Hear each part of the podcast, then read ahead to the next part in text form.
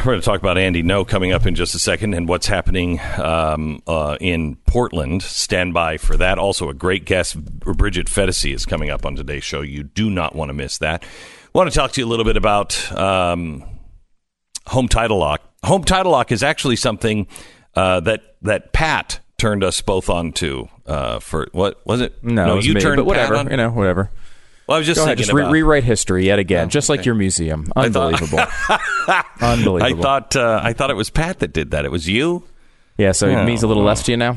Yeah, it does. Hmm. well, anyway, so Stu turned Pat on, and uh, Pat turned me on uh, uh, onto Home Title Lock because I think this is this is really something that each of us kind of found separately, and we're like, "What?" Once you hear it, once a friend tells you, hey, by the way, it's super easy to steal somebody's house. If you have any equity in your house, your your mortgage, your title could be taken, and then everything that you have in your house, uh, you could lose. And it's it's happening. In fact, in New York City, the police call it an epidemic this is crazy. There's only one company that's really doing anything about it, and it's Home Title Lock.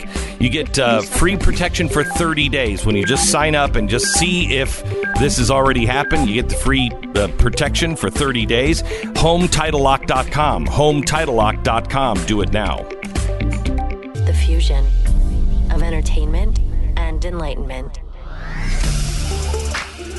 You know what's really amazing is how blind the media is, or how blind. No, I shouldn't say that. How blind the people who just get their news from mainstream media, how blind they truly are. They have no idea what's really going on in the real world. What's happening in Portland is is is un-American. I mean, in many ways un-American, but America really is known for its law and order. That's what allows us to be successful law and order. But where is law and order? Where's the governor of Oregon? Where is the the mayor of Portland?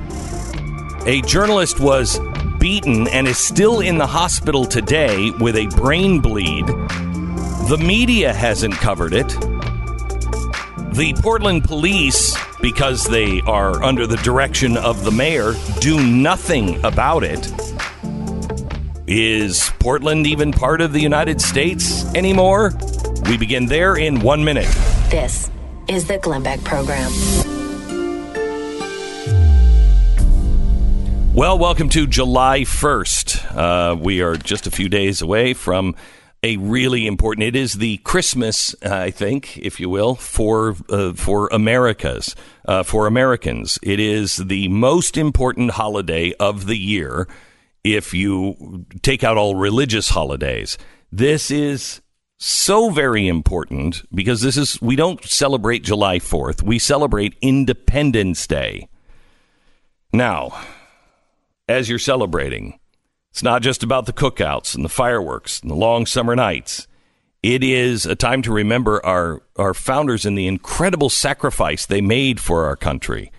I am proud to be an American, and it doesn't take a flyover and it doesn't take a flag being waved for me to be proud because I'm not proud of those things per se. I'm proud of, the, what those things stand for and what those things protect.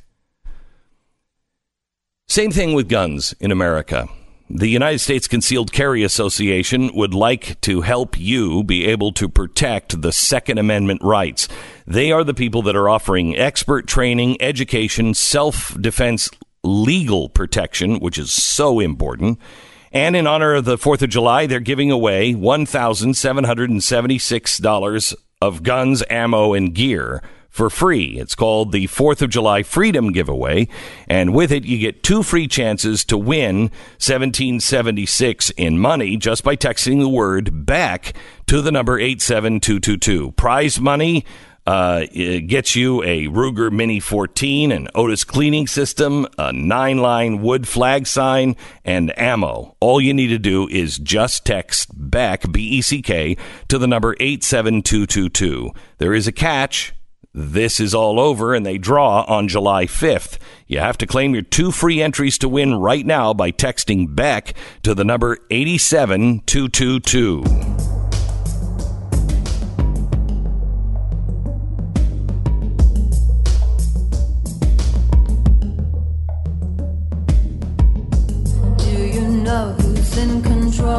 If you see them, let them know that I'm looking for direction, something solid I can hold. So what's solid anymore? Remember I told you that everything everything that was liquid would be solid and everything that was solid will be liquid someday? Well, isn't that it? I mean, what are the rules anymore? What are the laws? If we don't enforce our laws, do our laws matter? In Portland, they don't. A Portland area reporter uh, known for his coverage of far left violence has been injured in an attack by alleged members of Antifa, leaving him hospitalized with a brain bleed. If you know who Andy Ngo is, uh, pray for him. Send your thoughts and prayers. He would, he would appreciate them. He's in the hospital today for a brain bleed. He is an editor at Quillette, which is if you haven't gone to quillette.com, you should. It's really, really good. It's it's cl- classical liberalism. Um, it's being described everywhere as a conservative website, which not. is not what it is. It's not. It's really not. It is. It, well, it is if you def, if you want to define um, uh, conservatives as constitutional. Constitutional uh, conservatives are classical liberals. They are people that you're not always going to agree with. And sometimes they don't even agree. They're like, I hate to say this. I don't want this to be true. But if we like freedom, we have to support this. And a lot of times it's aligned with our Constitution, but it was started by an Australian. It's not even yeah, an American publication. Correct. Correct. Anyway, um, so he is one of the editors at Quillette, and he's also the host of the podcast Things You Should Know. Uh, he was reporting on the Antifa street demonstrations in Portland on the 29th uh, of uh, last month, and he was that's over the weekend. He was in uh, Portland. He was on the streets. There was another big protest down in the park, and he was filming the police taking bats away from people. You can't have any bats in the park. Uh, all of the people that were there, he was documenting. For instance, I loved this the the uh, Satanists uh, of Portland were there, their little group, and their little logo was out in the park. Uh, all kinds of different groups, including a lot of communist uh, flags, uh, red flags. Uh, the the Democratic Socialists were the organizers of it, and they were selling milkshakes, so you could milkshake somebody. And uh, by the way, the vegan milk- milkshakes, vegan mm-hmm. milkshakes, mm-hmm. which mm-hmm. apparently are now including a little bit of concrete mm-hmm. in them, quick drying. Yeah, so mm-hmm. you know, no big deal. Little concrete, little milkshake. How could that hurt anybody? Um, so Andy is is standing there, and all he's doing is filming. And he says, "I've watched all of the videos from him." And he starts to say, "People are following me. They're trying to block me." Um, they harass him. He leaves several times, goes over to the police, and he says, "Look, I'm I'm being harassed. Are you guys going to do anything?" Nope, they do nothing. He goes back. He comes back. I have evidence. I'm being harassed. Are you going to do anything? No. He goes back. This time, in the middle of the street, they take their signs, the wood signs, because they don't have any bats. Uh, they take anything that they have. They start hurling things at him. Of course, milkshakes. Then some sort of a some sort of a chemical is thrown into his face. They beat him with the wood signs, uh, and he's bleeding from his ears. He's bleeding from his eyes, uh, and he they do nothing. The police do nothing. He's now in the hospital uh, with a brain bleed. We we hope that he is uh, doing well. We hope that he is doing better. Um, uh, it was my understanding last night that he was out of the hospital, but I heard just about an hour ago that it looks like he is still in the hospital. Um, we'd love to talk to him when he is able to to talk.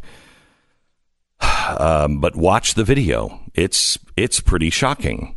It's amazing that that's happening in an American city and that the police and the mayor seem to have absolutely no concern. I mean, I'm sure the police want to step in on these cases. We've heard from them before, but the mayor is has a very specific ideology that allows this. If you're living in Portland or anywhere in Oregon and you have seen this, can you just call us and tell us how are people dealing with this?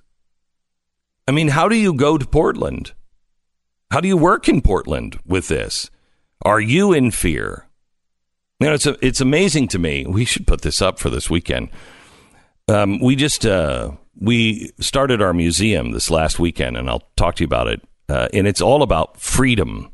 And there's one place in the center of our atrium that is really pretty shocking. It has Klan members uh, and the Klan outfits with the hoods uh, and the the hanging tree, and behind that is uh, the the hanging cage with the orange jumpsuits, and these are jumpsuits from slaves, ISIS slaves that we actually uh, freed, and so these are actual jumpsuits from people that were taken by ISIS, and next to it is an actual ISIS uniform and gun belt and, and everything else that was taken from an ISIS member, both wearing masks.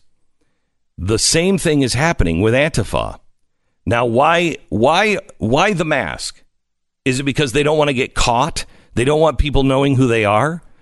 No, masks are used by people like this because they want to make sure that you don't know who they are, not for fear of trouble, because as you know, they're not getting in trouble in Portland, not for fear that you will know who they are, but they want to be able to blend back into society so you never know if that's the guy that was trying to beat you up.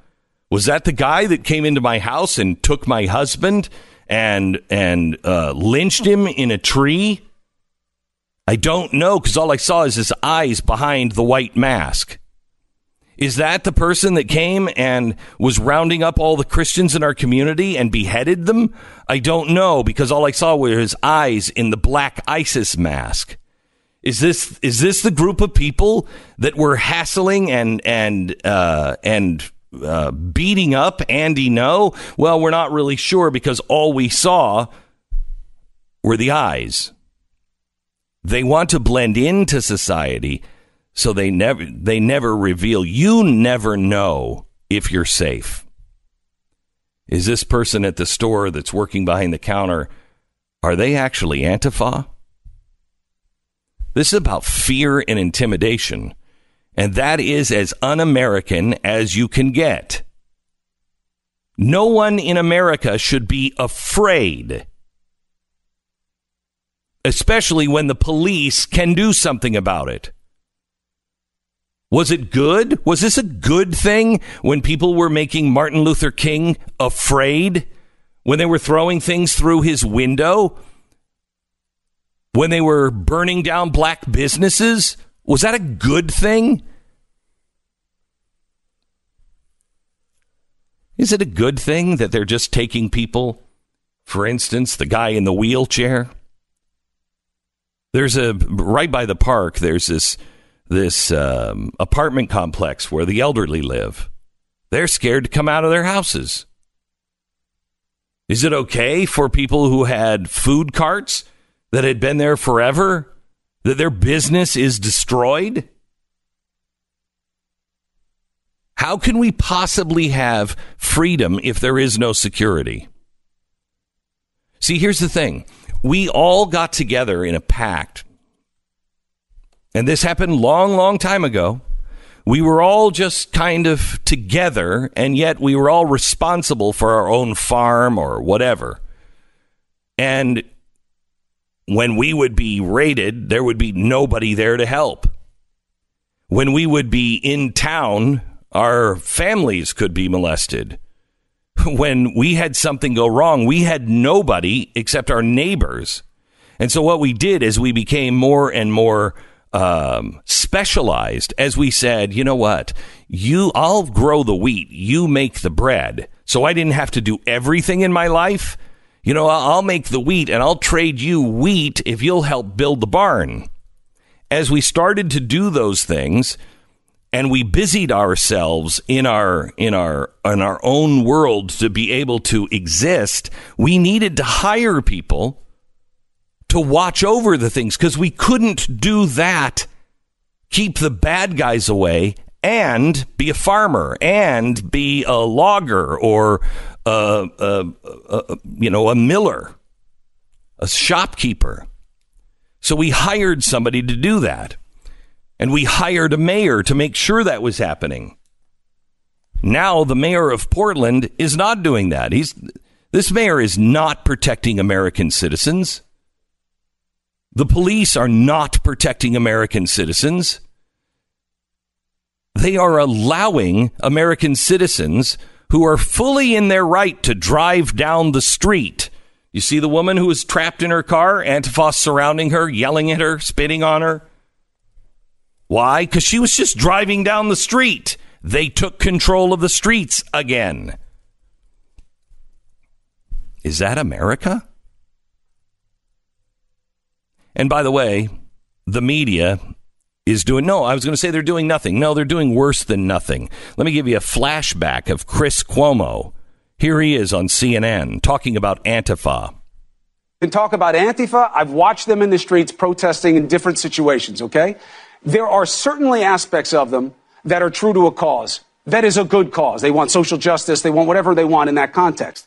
You tell Not me Antifa. when that has Antifa ever happened. You tell me when that has ever happened with neo Nazis, where they have ever been doing Chris, Antifa the right is not thing. a good cause. Antifa does not have good aims. Antifa wants power, wants political power taken uh, through force. That's what Antifa is Steve, all about. I mean, they are be- the just be clear inheritors about of what I'm Nazis and That's what the media is doing.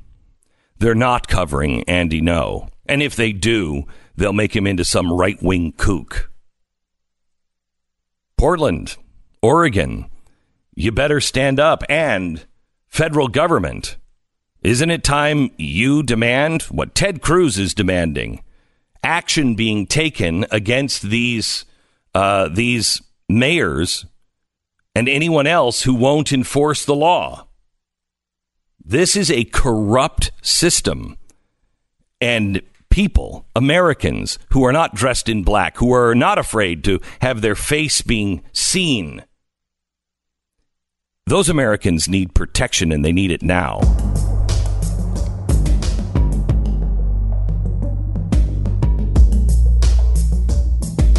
So, July 4th means summer is heating up. My gosh, it is the fires of hell here in Texas.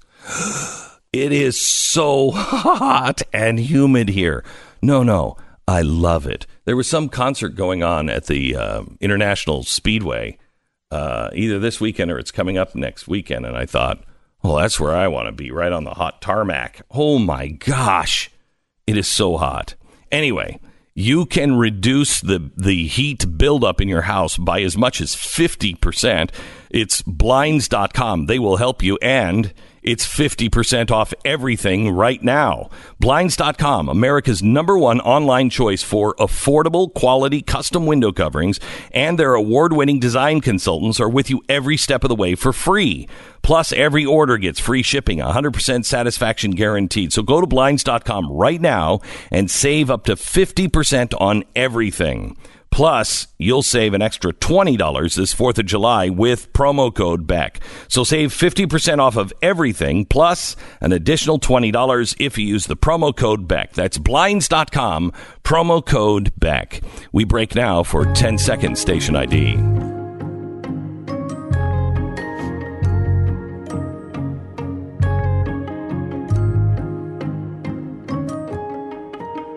This is the Glenn Beck program. I'm Glenn Beck, along with uh, Stu Burguiere, um, our executive producer, and Melissa on the phone from Oregon. Hello, Melissa. Hi, Glenn. Hi. Stu. Hey, how's it going? So, it's good. Good. I'm not in Portland, so it's good. Where are you now? Um, I'm actually in Texas. I came to see your um, your uh, museum yesterday, Oh, wow. What'd you think? so it was awesome. Good. It was fantastic. Good. But we've lived. I've lived in Portland since I was ten, and we sold our house in December because we couldn't take it anymore. My daughter is nine. She's not safe there. It's bleeding out of Portland now. We were ju- we were living just outside the city of Portland, and southeast Portland, and it's crazy. It's nuts. We got robbed. Police won't even show up. It's we don't go into Portland. We avoid it like the plague. What? You take your life into your hands. Well, this is a great American city. Portland is a beautiful city. What I is loved it. I've been what is the I ma- what is the mayor thinking? I don't have any idea what that man is thinking. I I didn't vote for him. He's he. I don't understand him. He uh, people are dying. People are getting beaten. People's cars are getting beaten. You can't even drive in the street without Antifa beating your car. Were were people um, uh, around you? Were the neighbors all cool with this? No, They are. nobody knows what to do though. They're They're not. not cool with it. Okay. All right. No, but nobody knows what to do because you got the mayor allowing it. What do we do? You can't protest Antifa because they'll they'll go strictly to violence right away. You can't. What do you do? All right. Thank you, Melissa. Um, I was. I'm glad that you were down here at the museum this weekend. Uh, let me go to Hannah in Oregon. Hello, Hannah. Hi, Glenn. Hi, Stu. Uh, thanks for taking my call. Sure. Um, so I don't live in Portland, but I'm about to head in there for work today. I work in downtown Portland and have for a couple of years, actually in news. Um, and I was working during last year's protest between Antifa and at that time Patriot Prayer um, when it turned into a riot. And it's just crazy. Luckily, most of their protests are on the weekend, so I don't know that it impacts a great number of commuters. But when it does, it's like everything shuts down. They shut down the streets. Um, police have to come out and like fire. Um, what are those projectiles? The Oh, like the rubber and bullets? stuff. Yeah. yeah, yeah. It's just it. It seems like something you wouldn't see in America. How do you? How do you and other people in Portland feel about this? Is this? Are people like our last caller just said? They don't like it, but what are you going to do about it? Or are most people in agree? uh, You know, in agreement with the the ideas, at least, of Antifa. I, I think the latter for sure. Um, I think most people who live in Portland don't like that this is what their city is like, but they're more politically on Antifa's side. So I think it's hard for them to figure out how they feel about it. Unbelievable. Are you safe when you go downtown? I mean, I would I would say so. I don't feel unsafe, but it's definitely you know you have to deal with a lot of things that you might not want to, like protesters yelling at you with bullhorns and stuff. Wow. Uh, what a great place to live. Hannah, thank you so much. She didn't get hit with a, in the head with a crowbar like the Yeah. old guy who's just walking down the street. Yeah. Or Andy Ngo, who's in the hospital for a brain, brain bleed today. You're listening to Glenn Beck. Social planning and e invitation service, one of the biggest sites on the internet, and it has just admitted to a security breach. A hacker has put up for sale 10 million user records from the site. That includes names, uh, usernames, email addresses, passwords, plus dates of birth, phone number, mailing addresses. This breach occurred in February of this year. Now, this isn't the only place, and they don't usually say, oh, by the way, we've been breached. Um, they'll make an announcement, it'll be in the press, and if you've used this service, you probably won't even hear about it.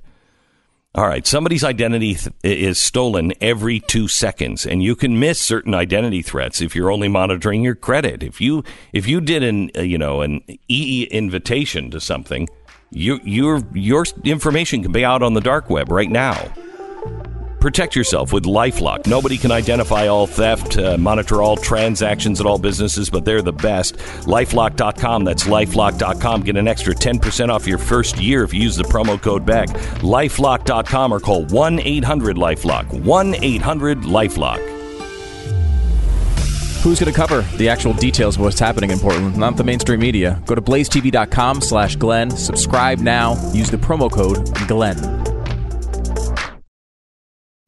If you live in if you live in Portland or you've just left Portland, we'd love to hear from you uh, on what what is really what is it like to live in a city that seems like a third world country now, where there is no control of the streets uh, and the mayor is in with the bad guys. We go to Jay in Ohio, just left Portland. Hello, Jay. Hey, good morning, Glenn. I actually left about seven years ago. I live in Ohio now, where I grew up, but I spent 19 years in Portland. downtown used to be the destination for everybody. It was It beautiful. was clean. It was fun. It was safe. It was beautiful. It's sketchy and scary now. I still work for a company that's based in downtown Portland, so I'm back there several times a year. I left about the time that the Occupy movement was going on, and I started carrying police grade pepper mace. I didn't want to carry a gun because I was afraid I might, you know, use it and then have that used against me since the law isn't on the side of good people in Portland. But it's bad. People are pulling their businesses out of downtown. Columbia Sportswear pulled out their flagship store because of all this stuff. And the mayor was supposed to be the agent of change, and I follow Portland politics pretty closely. He got intimidated as soon as he got in office by the uh, the Antifa and the homeless coalition, and he's done absolutely nothing to make that city safe since then. So is he is he with them or is he just a coward? I think it's both. I think he's slightly with them, but he's mostly a coward. They actually went to his house and protested and threatened his family. And the moment they did that, he turned into a complete coward and has done nothing but kowtow to the violence and the mobs that, that take Wow. over Portland. I've been there on a couple weekends when that stuff is going on. It is flat out scary. Scary enough as it is. I mean, you can't walk down the street without some homeless person, and there's a lot of homeless by choice in downtown Portland Yes. harassing you hard. And I'm six foot three and 215 pounds, and I'm scared. Wow. Wow. Thank you, Jay. I appreciate it. Alan in Florida also left Portland. Uh, hello, Alan. Yeah, thanks, thanks, Glenn, for your time. Um, yeah, I left 11 years ago. I went to a, a event that is quite common, and I was threatened by a fella. All he did was learn that I had conservative values, and he threatened me. And um, what finally broke the camel's back is I found out it was on the news about how Portland and Seattle were competing with each other to see who could get the most child prostitutes. Jesus. And that was the final straw. I says, "That's it. I'm getting the hell out of here." Because it, I mean, those people are dangerous. Um, if they're going to encourage child prostitution, and what they were doing is that I was lived in Canada for three years, right in the British Columbia area, and they were showing videos on the TV at night about trucks pulling up to the American border and dropping off 10, 15, 20, 25 people at a time to run across the border. And they're Asians primarily. hmm And the Asians have swamped the entire government of Washington state. They've swamped it. People I know who work for the government there, they say you can't believe what those people have done. And that was because of the the one governor that they had there who was an Asian. And I mean, he just took the people we- out of power and put his people in. Yeah. Well, it. I mean, I think we crossed a we crossed a, a, a line here at some point where I'm not really sure we we agree on things. I know a lot of Asian people who are wonderful. Uh, I don't. I'm not sure what where you're going with that. It's an Alan, odd. but I thank thought you. that agents at first, and I was like, agents? What are agents doing in this? Uh, I misunderstood that. Yeah, was they're a, dro- they're odd dro- turn. If they are dropping illegals, well, I mean, look, uh, I don't know how to even deal with that. It is- again, this is these are like if people are doing things that are wrong, uh, like committing crimes or violating laws. That's Yeah. the the issue here. yeah, really doesn't it's not uh, really race. yeah, no. It's not really race. Um, here's here's the thing. We have Usually, you can see only the uh, the racism against Asians from Harvard. It's not normally from. I know. uh, I know. Um, here, here is the. Did you have you ever watched the movie Pale Rider with Clint Eastwood?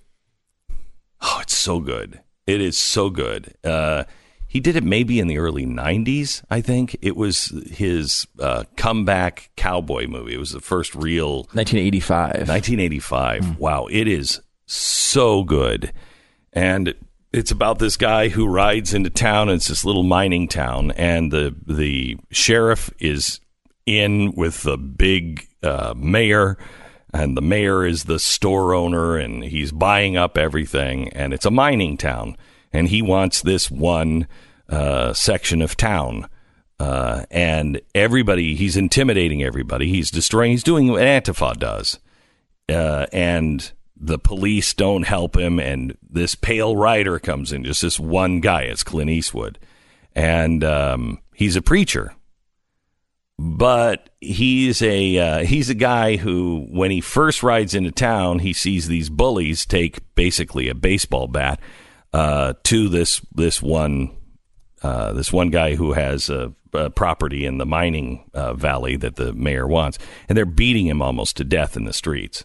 And he comes up and he takes, as only Clint Eastwood would, he takes away all of those bats uh, from like the eight guys and leaves them bleeding in the street and helps the other guy up. Uh, and he's a preacher, and he tells the people of this area, you've got to work together. You got to stick together. Uh, now he's also Clint Eastwood, so he it, it helps that he is that he's there because he's actually the guy who fights the, fights them all. But this story is not just a uh, a movie. This story has happened over and over again, uh, and mainly in the West. But one of the most famous battles was the Battle of Athens, and that's in Tennessee. The Battle of Athens is one of the best stories of individuals who have had enough I've ever seen. There were a group of World War II veterans that had just come back. The war was over. They had come back to their town of Athens, which was had been this nice little town. But while they were gone, some of the men that were left were some of the worst guys in town. And the guy who had become mayor was trying to take over the entire town and he was shaking people down for protection money, et cetera, et cetera. And he was running both sides he was he was allowing people to be intimidated, and then he was uh, calling the shots and ordering for protection money if you wanted to have your your store survive. And because all of the men, most of the men were gone, they didn't know what to do. Well, the veterans come back and they see what their town is has become, and they realize, wait a minute, we just got back from fighting. This is fascism. Th- this is exactly what we were fighting overseas. And one of the guys decides he's going to run for mayor. Well, that pisses the mayor off. And uh, he's going to make sure that nobody is voting for this guy. And he intimidates and intimidates. And the day of the election, uh, anybody who is black is voting for this new guy, but they're not letting any of the blacks vote. But the veterans start to stand up at the voting booths, and they are going to make sure that everybody gets a fair vote. Well, the mayor has his men with guns there as well.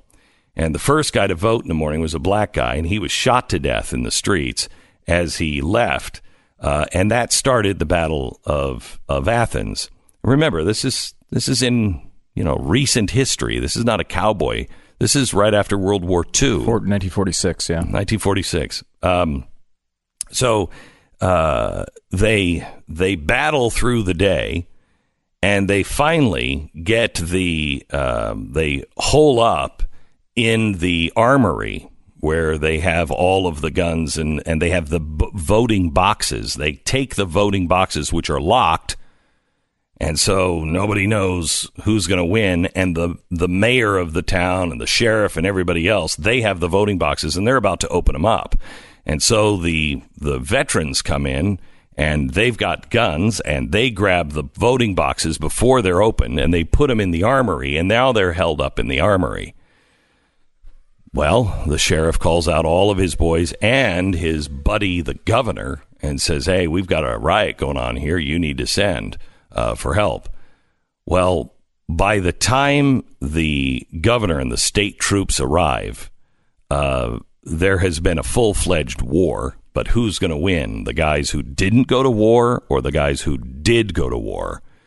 So they won. As the uh, state police rolled in under the governor, um, they were expecting that the guys inside were the bad guys. They found out differently that those weren't the bad guys.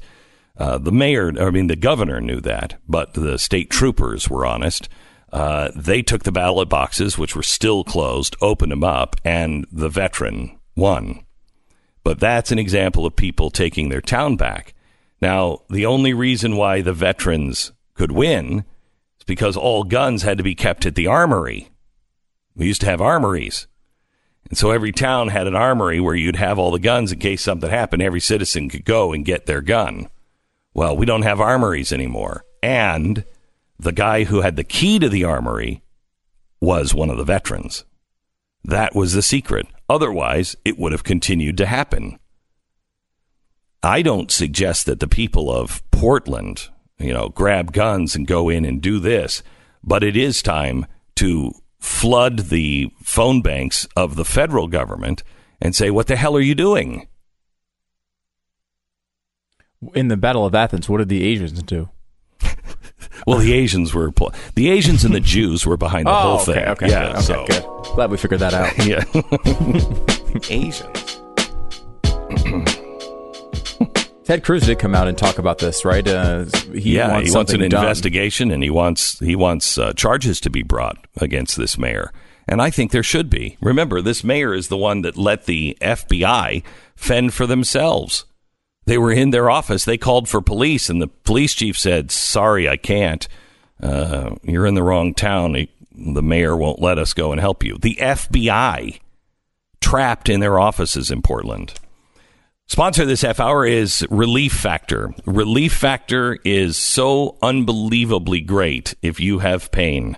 If you have pain and you want to get rid of it, Relief Factor, try it. It reduces the inflammation in your body. All you have to do is call 800 500 8384 and try it for three weeks. If you try it for three weeks and it doesn't work, then you're out $20. Yes, you are out $20. But 70% of the people who try it, that 70% go on to order more month after month because it works. And I've been taking it now for over 18 months. And I take it every day because it works. It reduces your inflammation and it helps your pain. So many people are either out of pain or had their pain greatly reduced. It is worth a try. Please don't live with the pain. Just give this a shot. It's relieffactor.com. Try their three week quick start. It's relieffactor.com or call 800 500 8384. Relieffactor.com. Welcome to the uh, program. This is the Glenn Beck program. By the way, uh, up at glennbeck.com, this is the last day. It ends at midnight. Uh, we will call the poor unfortunate soul that wins uh, the the auction for the uh, the Hitler painting. Uh, I made a um, an anti Hitler painting based on really propaganda that he used to do and he used to make the Jews look really really bad and all of his enemies look bad. So we made Hitler look bad. Uh, and uh, he's holding a newspaper that says 50 million killed. I should have made that 60 million. Um, but uh, he's uh, this I painted right after the the Senate failed to protect the lives of the the unborn and the born. Uh, and he just says uh, over his head, next time I guess I'll call it Planned Parenthood. Hmm. Meaning he could get away with murder if he just called it Planned Parenthood. Yeah. Uh, and you can still bid on, bid on this today? Yeah, you go to glennbeck.com. It'll take you right to the site. It has a link to the site. It's up at $6,200. Every single uh, dime goes to uh, the pro life movement. So trying to raise some money for them. And some people might look at this and think it's like pro Hitler, but actually it's anti Hitler, which is anti fascist, which I guess makes you a member of Antifa. Wow. Yeah. Uh, that's a twisted Uh, road. yeah, Uh, that's it. but, Well, uh, I mean, we've seen how you feel about Asians on the Yeah. show today. I don't know what's going on here. Wait, what?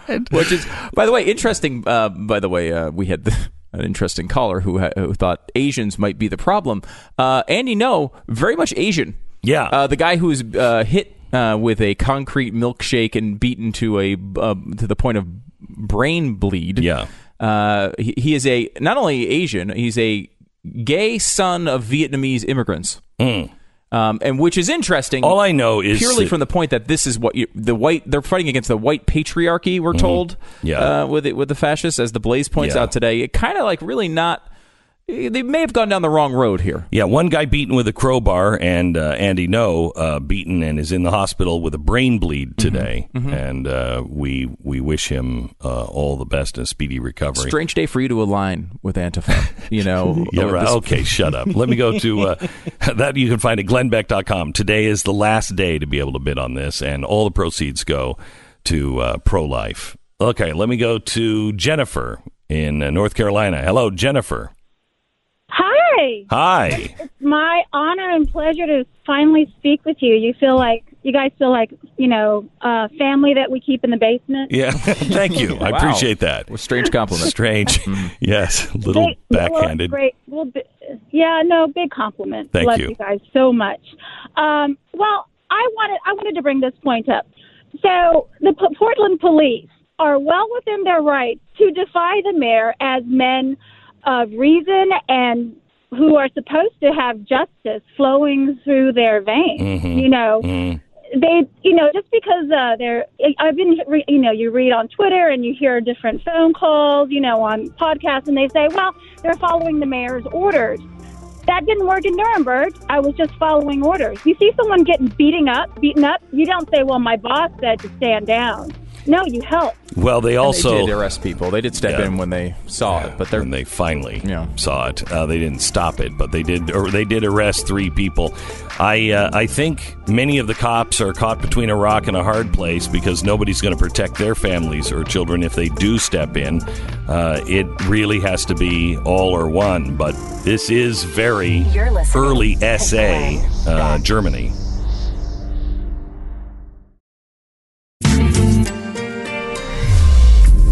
Fusion of entertainment and enlightenment. I think we need to get a breathing bag for our next guest. She is. She's either having a baby or she's very, very nervous to come on. I'm very, very excited to introduce you to her in one minute. This is the Glenn Beck Program. So SimpliSafe. Your home security is uh, really important. You know, you might want to think about that if you have a house in Oregon. I'm just saying. Uh, I, I don't know how anybody in Portland is living uh, there. Uh, is this really? Is this America now? Is this what we're we're doing? Just beating people? One guy's in the hospital today because he's uh, he was hit over the head with a crowbar um, by Antifa. You know, because they found out that he was a conservative. Which you know, that's great. That's great. Um, Andy uh, Andy Ngo is is now. Which, by the way, I think Andy Ngo, who is in the hospital with a brain b- bleed, and please pray for him. Uh, he was beaten in the streets. Uh, I just think that somebody needs to give him an honor, uh, honorary doctorate just because at some point we have to be able to call him Dr. No. I'm just saying.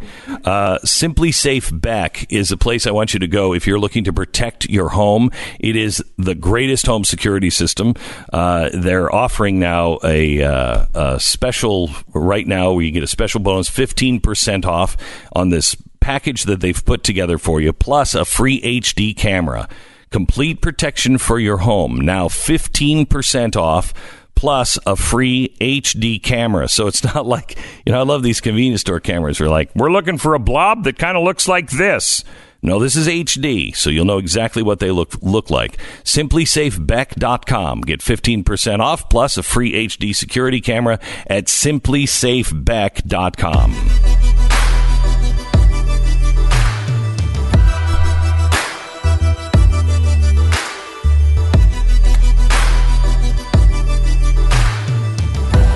Bridget Phetasy is working once again. She was uh, working at uh, Playboy magazine for a while. She is she is a controversial woman and a really uh, I think important voice that you need to hear. She grew up. She thought she was a liberal. She I'm not sure she thinks she's she doesn't know what she is. I think at this point, at least last time I talked to her.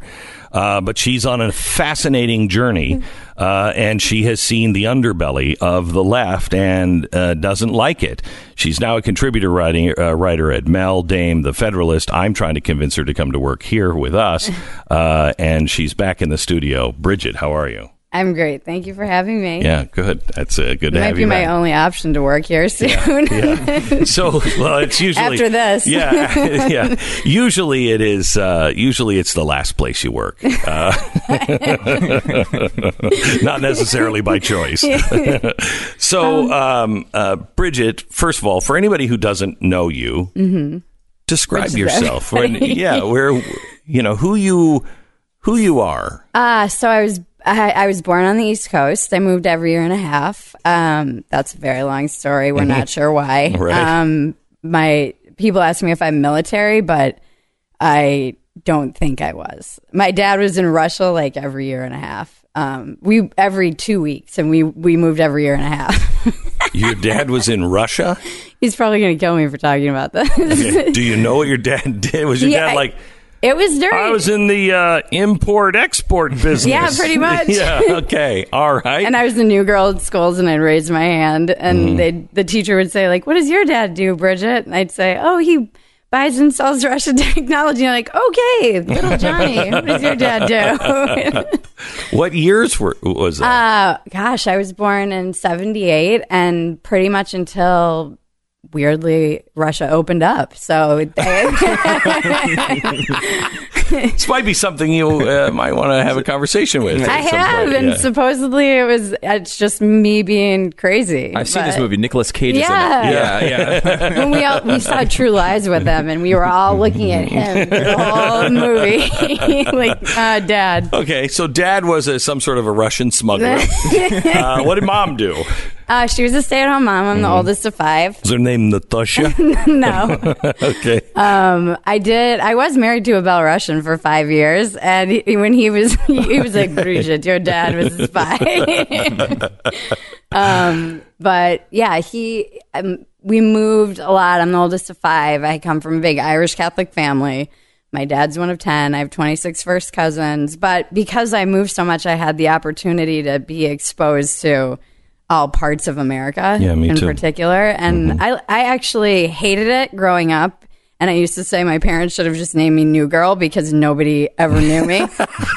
they were like, "Hey, New Girl," and I that. But it also gave me, I think, tools that I didn't realize I was developing Mm-hmm. because you're always the outsider Mhm. looking in, Mhm. and you. It's uniquely prepared me for this moment I find myself in, hmm. not knowing who I am or what I mm-hmm. am. Mm-hmm. um, looking, I feel like at all of the tribes. So Yeah. that's I'm used to kind of observing observing the tribes from the outside. Are you sick of the tribes? Yeah, I, I am. I am too. it- I, I don't. I mean, I think that I think I would love to see one big tribe, and that is the American Constitution tribe, which would include pretty much everybody. Yeah. As long as you agree that hey, everybody can have their own opinion, their own life, do their own thing. Just don't jam it down my throat. Let's live together. Why can't we be a part of that tribe? What happened to that tribe? I don't know. It's weird. You were asking how people live in Portland. So I've worked in Oregon, in Southern Oregon, and I have a lot of friends in Portland, and they have kids, and they don't even know what's going on with the with the Antifa stuff because How do they not in. know? Well, they know from the news, but it's not. It's not in their neighborhoods. It's not like it's spilling out into the streets everywhere. So my friend said, I asked him yesterday, and he's like, I didn't even hear about it. You don't even know this stuff is going on unless you just avoid that part of town, I guess. But I, I feel like Portland has become kind of ground zero for the extreme wings of these tribes. The most extreme are Mm-hmm. kind of playing out their little cosplay fantasies on the streets to, to the tune. It's so dumb. I mean, I can't. I I think it's so dumb. But da- now it's getting not so dumb. Yeah, it's, da- it's dangerous. now it's it's, getting still dumb. dangerous. Yeah. It's getting dumber by the minute, but Yeah, it's you- just that- getting more dangerous. That was the thing this weekend. What happened? It was chilling for somebody like me who doesn't always, you know, write in lockstep, seeing a lot of blue check journalists who are affiliated with places like the Huffington Post and the New York Times, mainstream organizations, justifying the assault of this journalist. Well, um, um, Eric Weinstein wrote this today. I love Eric. Hi, do too. Eric. He's great. He's great. He's not here. He's just I saying. know. I'm just saying we keep hi. him in a box in the other room. Uh, so he wrote this quote: A contributor to the Wall Street Journal was attacked on video by uh, Antifa demonstrators, where police were ba- where police backed away. Hospitalized with suspected brain injury after caustic chemicals were allegedly thrown in his face, disguised by domestic terrorist as a milkshake. He says, "Where is this story?" Because the one I read is this. Members of groups opposed to fascism clashed with far right Proud Boys in Portland demonstrations in which a conservative journalist for a right wing website, Quillette, was injured. Mm. Now, those are the same stories. Mm-hmm. And you know that's exactly how it's being reported if it's being reported. It's always framed as clashes. Yeah. Yeah. yeah. And right wing, you know, conservative, and these are people who are just against fascism. They are fascists. How do they not see that? I'm going to get milkshaked when I go back to LA just for sitting here and talking to you. Can I tell you something?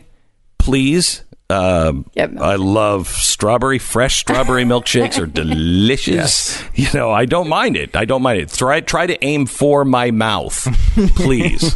It is chilling though to to the political violence where does that end exactly when you're trying when you're saying it's okay to throw a milkshake it's okay to spit on people it's okay to Well, but what do you? I mean, we have, uh, as you probably noticed when you walk through, and you, right out of the dressing room area, you know, is you know the Klan and uh, and uh, I, yeah i was a little i was like what's happening we, we should be clear. We didn't rent them space. There's a Yeah. museum going on. There's a museum Right. going Okay. on. So you're coming through, but as you're you're looking at this, I gave tours uh, this weekend Mhm. uh, of this museum, and it's so clear what's what's happening right now. And anytime anyone says "shut up," anytime anyone says you don't have a, a a right to have that point of view anytime anybody is beating somebody to get them to shut up you've got a problem Yeah. you have a real problem and i think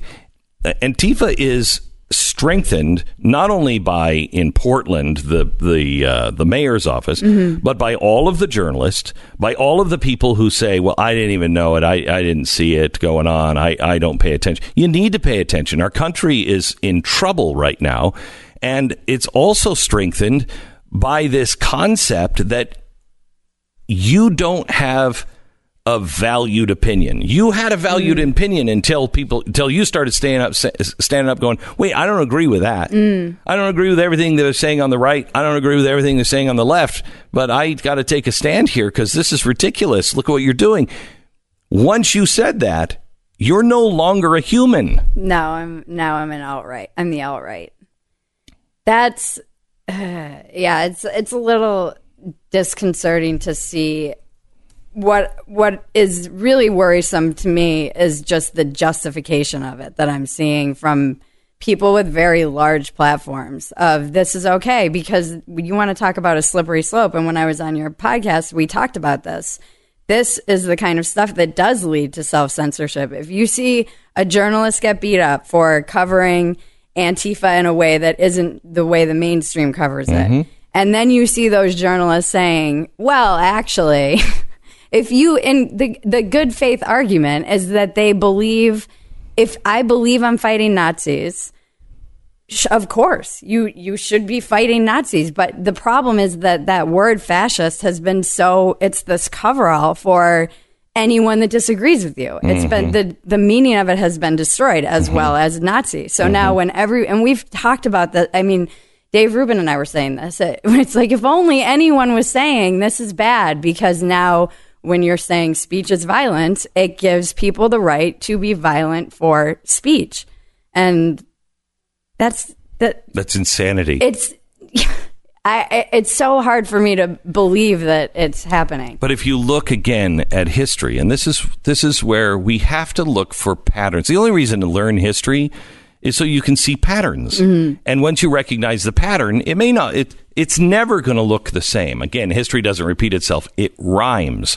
So it looks a lot like, but it's not exactly. So burning books, history rhymes. We're not burning books, but we are taking books out of libraries. We are deleting voices and their opinions online. There's just no actual burning of everything that Steven Crowder or or the Weinsteins have done. They've just been banned and relegated and put behind a digital wall. So history, no, they're not burning books. Mm. It rhymes. They're mobbing people before they even get published. You can't burn a book if it never gets published. Exactly right. So it's not even, you don't need to burn the book. Just mob the author until they retract their book from publication because they're, and then have to apologize. Right. And when you look at, well, I want to take it. I want to take it one more place. I, I'm going to. uh, take it someplace really dangerous. Uh, let's talk about let's talk about what was the purchase. What was the purpose of lynching people? Oh boy. And Bridget has a you're here? lot to say about I'm like, this. what's going on? this is definitely what I'm going to end up trending on Twitter, which I've been trying to avoid. well, we're going to try to change that for you. Oh, thanks, Glenn. Bridget a coming up in, I uh, knew it. in 60 seconds more with uh, Bridget. All right. Uh, to Google and Facebook, you are a product. Their entire business strategy is to gather as much data about you and then create algorithms and AI that can replicate you and predict you, but also to be able to sell you products. It's amazing what's happening, and we just don't recognize what's happening. We don't recognize that we are a product and we own our personal data, not Google. We own it. The only way to fight back against manipulation like this is to have a virtual private network. And Norton is the only people that I would trust to have a VPN. Norton Secure has been around forever. They now have Norton Secure VPN. It is truly a private network. It takes all of your internet connections and it encrypts them. I mean, we're talking banking level security encryption. So it appears as gibberish to Facebook or any cyber criminal who's trying to look at or steal your data. You can use uh, Norton Secure VPN with either your laptop or your mobile device. It's easy to use. You just install it, log in one time, and it runs seamlessly in the background. It's Norton Secure VPN. They don't track your online activity, and they don't let anybody else do it either. They are the leader in customs uh, in customer uh, cyber security. Get a Norton Secure VPN right away. Go to norton.com slash VPN. Protection starts at 333 a month. That's norton.com slash VPN. We break for 10 seconds, a station ID, and then Bridget will start breathing heavily again because she's in a panic attack. We're going to get her to trend on Twitter.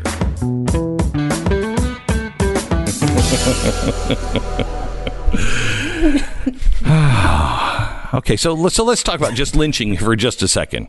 Obviously. Bridget, you were for it, right? Everybody knows. Um, oh, you're trending on Twitter. um, the uh, uh, the whole I hate point, you. the I whole hate you all. the whole point of lynching was not uh, to kill black people. It was to intimidate all other black people and white people. You know, there were uh, between eighteen, oh, was it eighteen eighty and nineteen sixty four. There are about uh, 5,000 lynchings, right around 5,000 lynchings of Americans. Uh, three quarters of them were black. The last quarter of them were white. White people who were defending. Defending and Blacks, helping and, and standing up. The idea was to intimidate, to kill those people doing it publicly. Many times they were announced in advance. Hey, we're having a, lyn- uh, a lynching. People would come with picnic baskets. Now, those people who didn't come with picnic baskets uh, to watch these lynchings, those were the people that, w- w- you know, the the the mask over the Klan was trying to intimidate, and the the lynching was trying to intimidate. Shut up, sit down, don't get involved.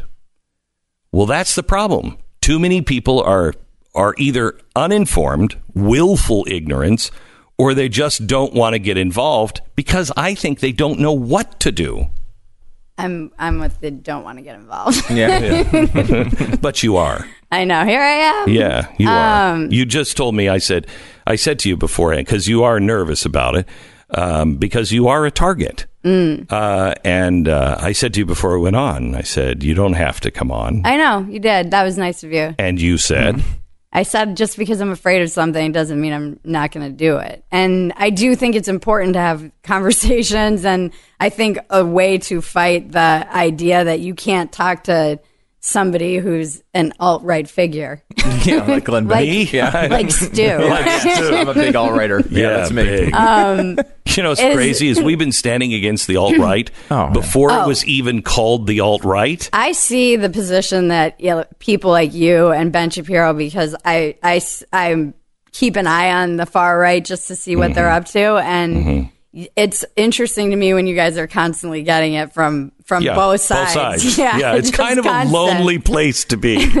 kind of a lonely place, but it's a great place to be because you are with people like Dave Rubin, the Weinsteins. You're with you. Yeah. you know, we, it is a, it's a, and it's a growing. There was time that it was just kind of like, hello, hello, hello, nobody around. But now it's starting to be filled with really quality people. Mhm. I think they're seeing, I, I think a lot of people are burned out on the tribalism. And when you get out into America, if you're not on Twitter or in the media, you're not necessarily exposed to the level of vitriol and tribalism that we are. I think that um, James Lindsay was recently posting a study about how actually you're radicalizing yourself if you're on social media a lot and Mhm. Twitter in particular. And I have um, conversations. My pa- one of my patron levels is t- speaking to people, and it's. I realized recently that I have. There's 21 at that level. 18 of them, every single person's in a different state, and there many of them are in swing states who didn't vote for Trump. And I've been asking them how they feel about the election coming up, and I don't. Th- I keep screaming at the left. I've been. That was kind of how I ended up in the middle. Was saying you guys are pushing people away. You're pushing voters who are moderates out of your party just Mhm. because if you dare to speak out and say, "Hey, this is maybe crazy," you're now labeled a conservative or Mhm. alt right or worse. And a lot of these. uh, The other thing that I noticed and talked to my um, people about was that there were all of this kind of chicken littling that occurred. The economy is going to collapse.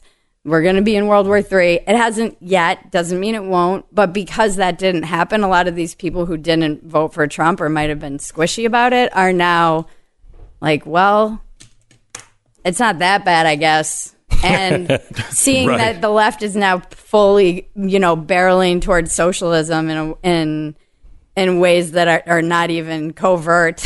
Yeah, yeah, yeah. I just think that, and that's what I was saying at this point, that I feel like the the entitlement of the vote is what.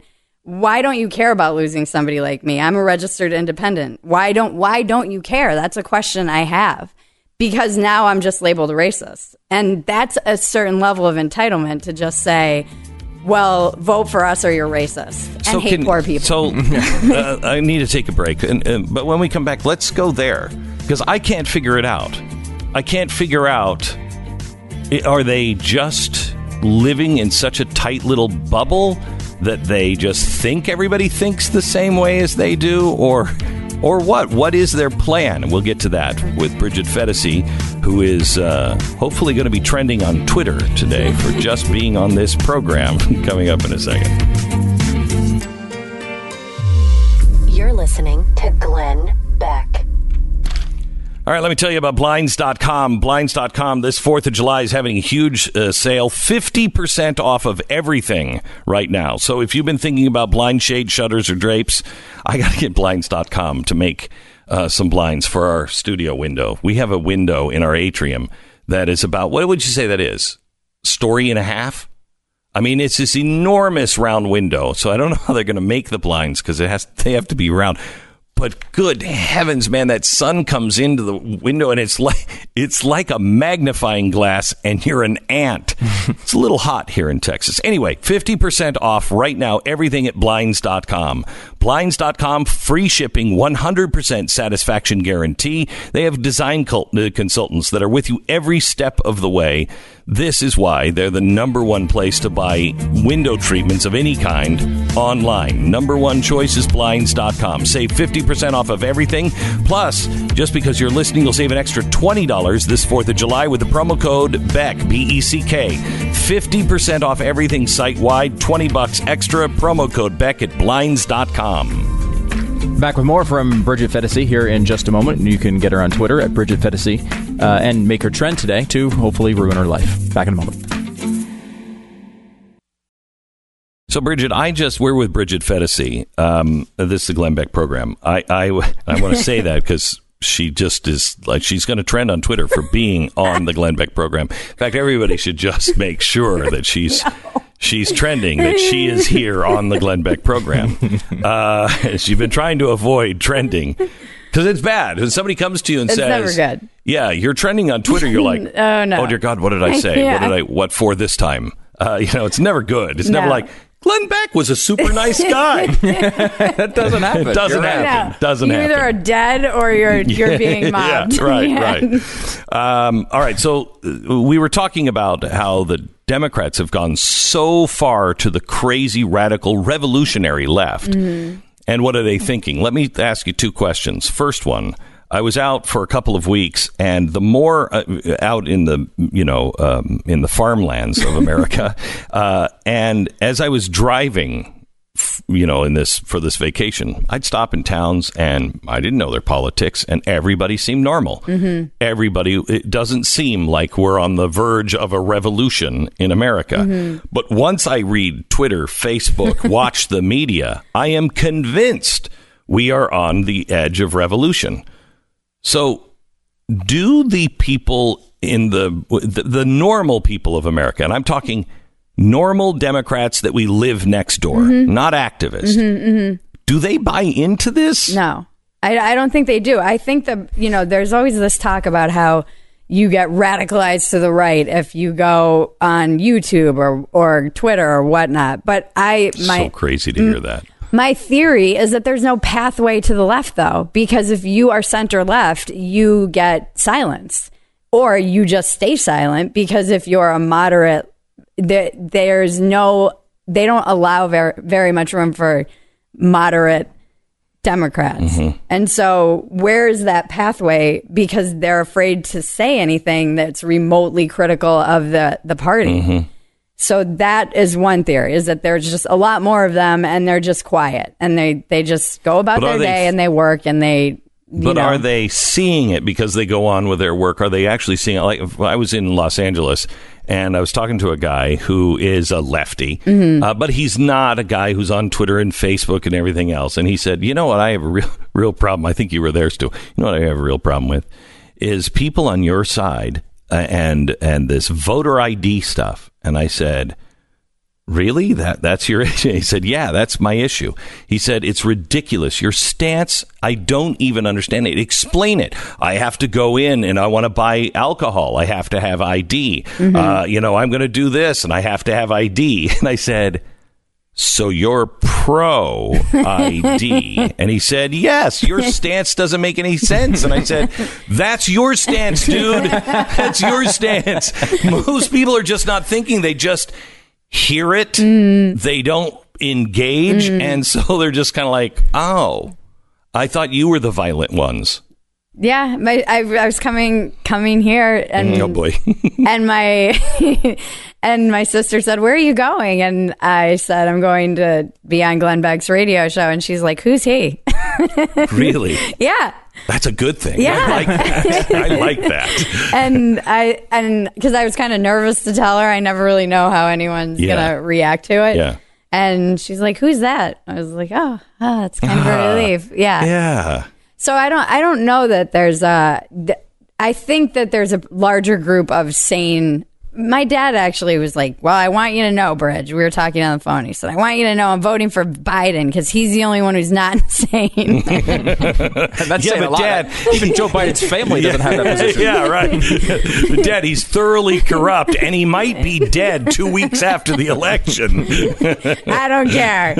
Um, but that is also that goes to show he's an old, you know, old school blue blood kind of Democrat Yeah. on the East Coast. This is so interesting about this election in particular, in that, like, the most likely outcome here is that the election is decided by Obama Trump voters. Hmm. People who voted for Barack Obama and then decided to vote for Donald Trump in 2016. That was 20% of the Trump voters. Wow. Yeah, I didn't know that, did you? No, I mean Yeah. I don't know much. Well, no, nobody knows that. Nobody knows that. 20%. They always say, well, you know, it's all these crazy right wing. No, no, no. It's largely Democrats that crossed the you know the the road to vote Crossed for Trump because they didn't like Hillary, and and the the like the response by the Democrats is to go so far to the left that you're going to alienate those people. I think even more. Right. Oh yeah, it's not even thinking; it's happening for Yeah. sure. Are you seeing that? Are you seeing people Oh, that yeah. are saying, I'm not, I can't? Well, and the thing, I because I'm kind of this political safe space, people come to me and tell me the truth in LA, and Yeah. even in LA, you're seeing it. I'm seeing. I have comedians reaching out to me like, "Thank God for what you're saying." I have. but do they say this? I hate this. I hate this. I get this all the time. Thank God for what you're saying. I'm so grateful you're saying you've got so much courage. I could never say this. Don't repeat this conversation, but thank you. I'm like, wait, so I'm just here taking a bullet for you, yeah, dude? yeah, and that's what I'm. Yeah, that's okay though. I guess I. I Somebody's gotta do don't- it first. I, I don't have as much to lose. You have your own thing. You you're your own boss. I'm my own boss. Mm-hmm. I don't have a family to feed. I don't have, you know, there are real concerns if you are not if if you get called into HR, if you suddenly say something that you don't want to lose your job because you said something political on Twitter.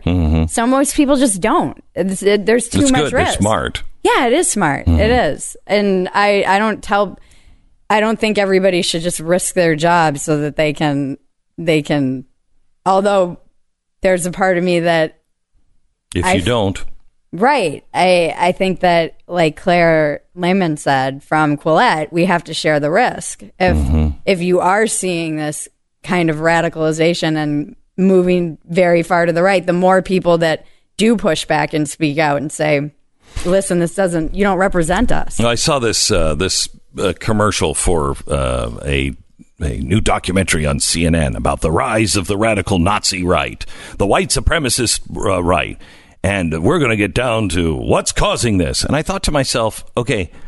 Uh, a, I'm not sure that that is an explosion. Uh, you know, when you when you in the 1920s there was a resurgence of the Klan. I still think what is it, Bob Fred, the guy who called about the Chinese or the Asian about an hour ago. I mean, I just don't think it's that big of a of a deal. However, we should always be a, uh, aware of it. But when you look at uh, what's causing it, I don't know. I think there's a lot of Americans who are normal, don't hate anybody, and they keep hearing on the news from everyone how bad white people are, and you hmm. don't have a place, and we can't have another white president who actually believe in the Martin Luther King. Judge me by the content of my character, not the color of my skin. And they're seeing this happen, and they're getting backed into a corner because no one's standing up. When that happens in a society, and I warned against it in 2008. This causes extremes to rise up because the extreme eventually you're standing with these people and they're the only one that is saying anything and they're saying things like, "You know what? That's not right. We don't agree with that." And then they say a bunch of other stuff that's bat crap crazy, but you don't have anybody that in mm. society that's even saying, "Hey, that's not right." And so you kind of find yourself alone in a room when you're like, "Okay, I don't agree with these guys on anything else, but they're the only ones saying this one thing." I think the left feels this way too. I think like the moderate, the moderate, a lot of the moderate Democrats feel that way. They feel Where back in- are they? they can't say anything. they they exist for sure. They definitely do. I think I I don't I don't know I don't even know where I stand because as we know, I just woke up in 2013. Yeah. started learning about America. I'm like, there's a culture war. Wait, what? I've been reading um Breitbart's autobiography because Mm. people keep telling me they're like, you need to read this. You you kind of remind me. He had the same path, and Mm-hmm. then I was joking with a friend, and and or I was talking to a friend, and he's like, "Have you been liquefying red pills and injecting them?" like I think Andrew's like radicalizing me from beyond the grave. There's a lot. I, I see what his perspective is, though, because he was in LA. And I do think a lot of it has to do with where you are culturally. So, where you're living. So, if I lived somewhere like here, maybe I wouldn't be feeling so much um, pressure Yeah. to conform. I, I- live in like ground zero we of. we found that living in New York, and I, and there's a there's a good thing and a bad thing about it. because I was living in New York, and literally my my children couldn't walk with me in the street. Um, my family was called names. They they were constantly getting spit on. I mean, it's really it was bad in New York. mhm. Finally, had to just leave and come to Texas, and it was such a relief to be here. But at the same time, uh, there is something that keeps you sharp by being in the belly of the beast Right. because you're you're and I think a lot of people who are not around radicals or I give this to people like in San Francisco who are on you know who vote Democrat but you're in San Francisco you're in this pool uh, where generally everybody agrees with you Mhm. you're not sharp you can't defend you Mm-hmm. don't know what you really believe because you've never been pushed up the up to the wall and said so you really believe that Really? That's who you are? Mm-hmm. And had to pay a price. And so you've actually examined yourself and went, wait a minute. You know, I remember when I, Stu remembers this too, when I, when I thought I could get killed for this. This is 2006 or seven. I could get killed. Somebody will come up in the street and kill me. Mm-hmm. So I think I want to really believe in the things that I'm saying so I don't die for it was a joke. I didn't think that through. That's gonna that's gonna be how I die. By the way, that will definitely be my. it was a joke. I was kidding. Wait a minute. It, you might be right. I'm not sure. It's kind of bad. It's kind yeah, of a bad that's. I, that is the thing that I joke about getting milkshaked in LA. I'm not a big enough deal, or nobody knows me. But if I did suddenly trend on Twitter, I might get milkshaked. Right. You know, in my it, it's not out of the realm of possibility. Would it be okay for us to milkshake you just so you know what it's like? So you get like, like I'm not afraid of it anymore. I've already been milkshaked by. it's just it it does keep you sharp it does definitely it it is um it's more the way people just talk and this is what i've been noticing just the the way they it's such an insidious form of forcing kind of compliance with the ideology is just mm-hmm. talking as if everyone agrees with you. Mm-hmm. So if a conservative or even a moderate leftist or even a a moderate Democrat or center right said anything, it would be crickets in a party in LA or in any kind of mm-hmm. social engagement. And everyone else can just go on there, you know, crazy anti-Trump rants and their and even in like 12-step places where you're supposed to be safe from that. It's just this automatic implied everyone thinks like me. And so, of course, if you don't, you're just going to be quiet. If people are just assuming that everyone in the group, group think, but group think is, ah, it's, it's so, I think moving a lot. It's, it's so terrifying. It's like, I've always hated clicks and So I don't think it's. Uh, um, I don't think it's moving a lot. I think. Well, let me take a break and then can we come back Yeah. and talk about that? I, because I. Um, yeah, we'll talk about it in a minute. Stand by. Uh, make sure uh, Bridget Phetasy uh, is uh, trending on Twitter. you know, our audience is so nice, they'll probably be like, Glenn, that's not nice. We're not going to do that. Trust me, you should. Um, all right, our sponsor this half hour, Delta Defense. July 4th is a reminder of all the incredible sacrifices our forefathers made in this country. Um, here's a reason she should be uh, milkshaked. She was on a show where they were giving away guns for 4th of July. That's right. Uh, the uh, USCCA, the United States Concealed Carry Association, helps law abiding citizens like you and me, God forbid, if we ever have to use our gun to protect our family. They offer expert training, education, self uh, defense for uh, legal protection. And let me tell you something the bad guy standing in front of you, and God forbid he's going to do you harm, and you feel your life is threatened, and you have to use your gun you're through the first hurdle. Now the bad guys, now the bad guys with the briefcase uh, shows up, uh, and uh, they're going to make sure that you never see the light of day again. That's what the UC, uh, the USCCA helps to stop. And right now they're giving one thousand seven hundred and seventy six dollars away for guns, ammo, and gear. It's called the Fourth of July Freedom Giveaway. Yes proud to be giving away guns to responsible gun owners. Uh, text Beck to 87222, the word B E C K, Beck to 87222. They're going to draw on July 5th, so you have to do it now. You get two chances right now if you just text the word Beck to 87222. I like that. Wow. Following my dad's footsteps. yes, following your dad's footsteps, who we found out was either a Russian spy or an American spy. Which one was he? or a double agent. Or double agent? Which which which one do you think? I don't know. You know, you come on. You had to have thought about this late at night, just going. Not even late at night, you know, on In the middle of the on the beach. Yeah. and your dad, chilling. you've talked to your dad and said, yeah. Dad, you you but he's sound. a master. Like it's a funny story, and then it just never answers the question. That's what a spy does. I know. So, do you think he was working for our government, or do you think he was working for their government? I really don't know. I think I don't know.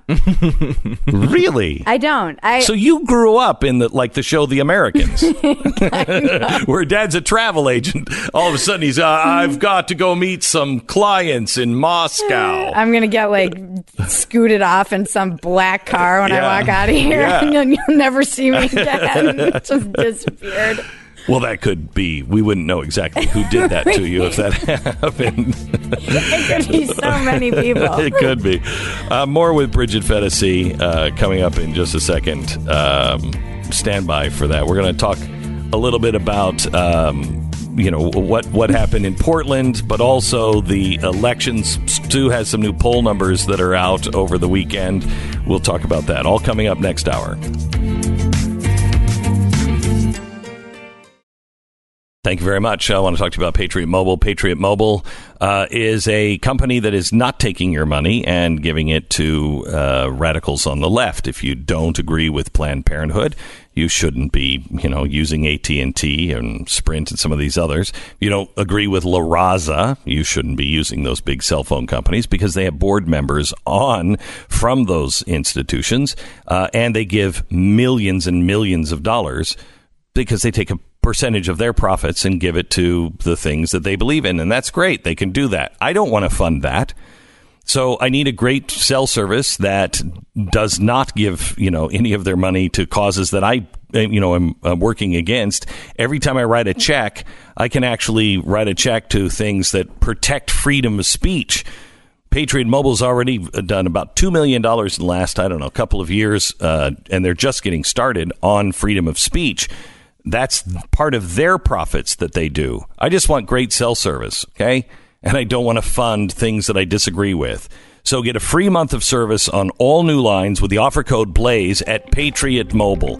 Patriot Mobile. Some plans start as low as 25 bucks and uh, you can get it now. They're making it really super easy right now. I think you get a free month of service if you use the promo code BLAZE at patriotmobile.com. That's 1-800-A-PATRIOT or patriotmobile.com. Make sure you mention or use the promo code BLAZE. The fusion of entertainment and enlightenment. I want to start with some of the new poll numbers that are out. Uh, Stu will have those after the debate. Uh, looks like Biden actually went down 10 points. I want to know where is Marianne Williamson in the poll. I want Marianne Williamson to stay in every single debate. I, I actually would love for her. Would you pay money to see a debate between Marianne Williamson and Donald Trump? That's I mean that that is that's a that's a prize fight right there. Uh, we'll talk about that in one minute. This is the Glenn Beck Program. Since Al Gore invented the internet, cybersecurity has been a constant battle between criminals and consumers. Uh, unfortunately, the cyber criminals seem to be one step ahead of the technology made to protect you and me. That's why there's Norton.com slash VPN, Norton Secure VPN. It is the answer that finally gives you the advantage. It's a virtual private network and it allows you to use your servers um, and use actually other people's servers so bad guys can't access your data. And you know what? Neither can Facebook, neither can Google. It's all digitally cr- encrypted at bank level encryption. It's Norton Secure VPN. So Nobody's tracking you. Nobody's hacking in trying to steal your data. Norton.com slash VPN. The program starts at about 333 a month. You can uh, just log on. You download the app. You uh, put in your passcode one time. It loads onto all of your services and encrypts all of your devices. Just go to norton.com slash VPN. That's norton.com slash VPN.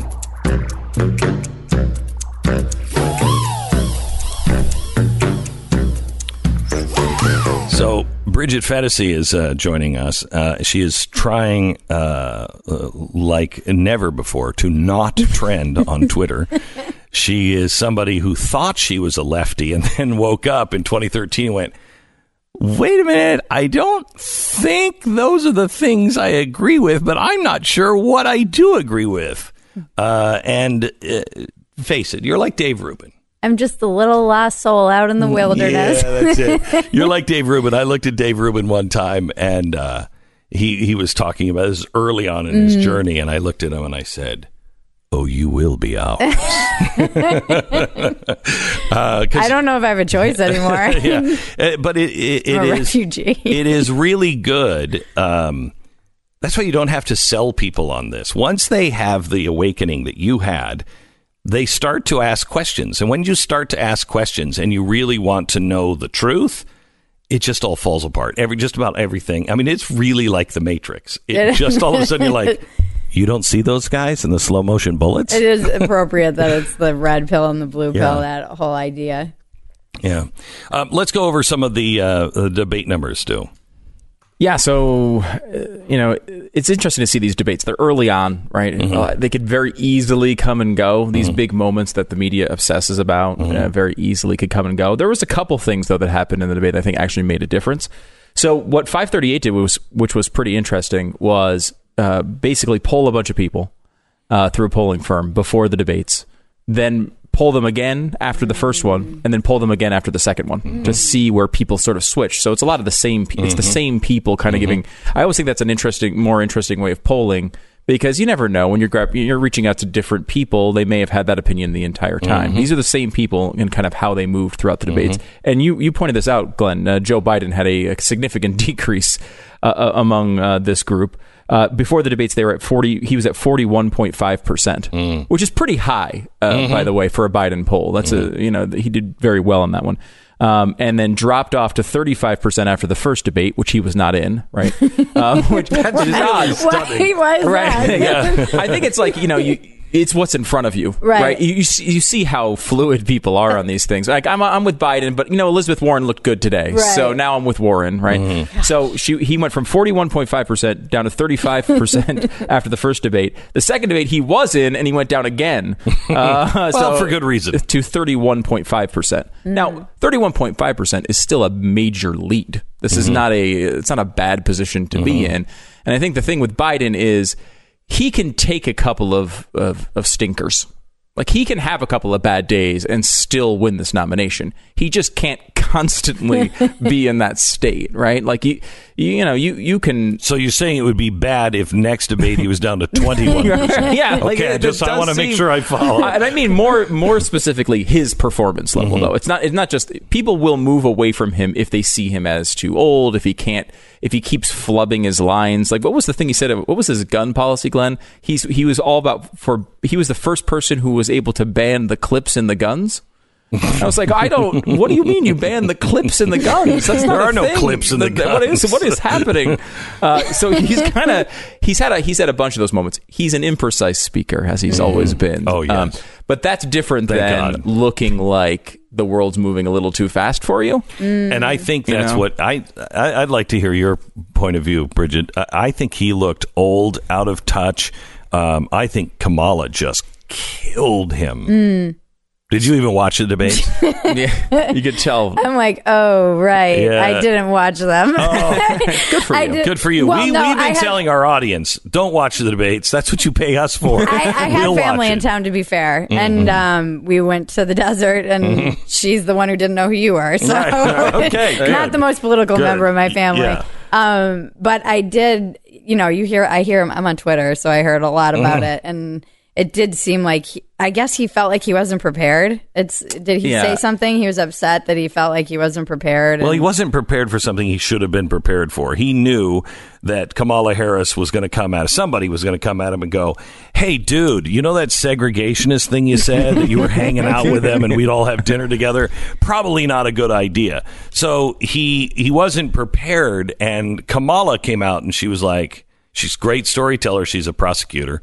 And she came out and she said, uh, "You know that really hurt because there was this little girl in L.A. that Yeah, had to go to school, blah, blah, blah, and it was me." And Mhm. he just kind of looked like, "Ooh, um, uh, boy, think I might have just pooped my pants a little bit.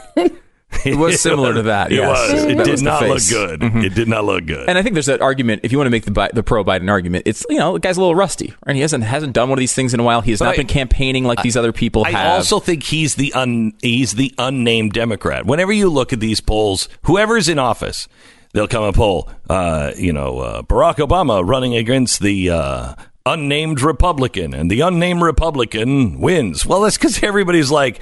Well, if I had my guy as a Republican in there, he would be like this. And then once you name the Republican, you're like, okay, not that guy. That's why these polls right now showing what Trump is doing against really any of these people doesn't Mhm. make a difference because once once it's one on one, he's going to do what he can to define his opponent. Mhm. What's his strategy against Marianne Williamson? That's what I Yeah. want to know. That's a good What's he point. gonna do? That's a good point. There's Yeah. nothing you How can are you do. going to compete with magic? Yeah, or Yeah. love, right? Magic Love. and love. Magic There's no, and love. There's Yeah. no way to beat that. I'm that. voting for Marianne. She's I got already her- You're already in.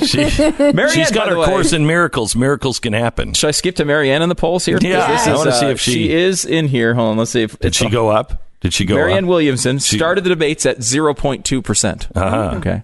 Then after the first debate, she did fall to zero percent. No. Really? However, she lost point two. after the second debate, came right back up to 0.2 percent. There she is. So there she is. She held She's, her own. she's harnessing harnessing love. Yeah. Not a lot It's of people. sad that after she was talking about love, though, she went down. Americans are like, no, yeah, she wasn't no. in. The, no, no, no. She wasn't in the first debate. Right. Oh, she wasn't okay. in the first Yeah. debate. Okay, so she was. okay. She Second wasn't. ta- debate. she wasn't. ta- she was not at the kitty So stage. she, she was. she just fell because you know Yeah, because she wasn't there. no one knew who she was. Everybody's like, I don't know who Marianne Yeah. Williamson is. We talked about Kamala Harris, and if you think you know these little debates, can, they don't necessarily like you have a great moment in a debate and you're all of a sudden winning, right? But it does make a big difference. Kamala Harris started uh, at about eight percent before the debates. She wasn't in the first one and went down to about six percent. Uh, after her big moment against Joe Biden, up to sixteen point six. Wow. So I mean, she more than doubled Hmm. her initial support levels. I think she's the most dangerous one. She If you're if you're rooting for Trump, she's the one I think could win. My friend on Twitter has this prophecy, and he said that he believes Kamala will secure the nomination. She will win the popular vote, and Trump will increase the electoral, and everyone on the left will melt down. That's a fun. That's a fun one. Yeah. That's a fun one. Yeah. Because I will say, you know, the thing about these, the, the reason why this is so beneficial to uh, a, a Republican candidate, you have 24, 25 candidates all on the left, all falling over each other to get further left than the other people.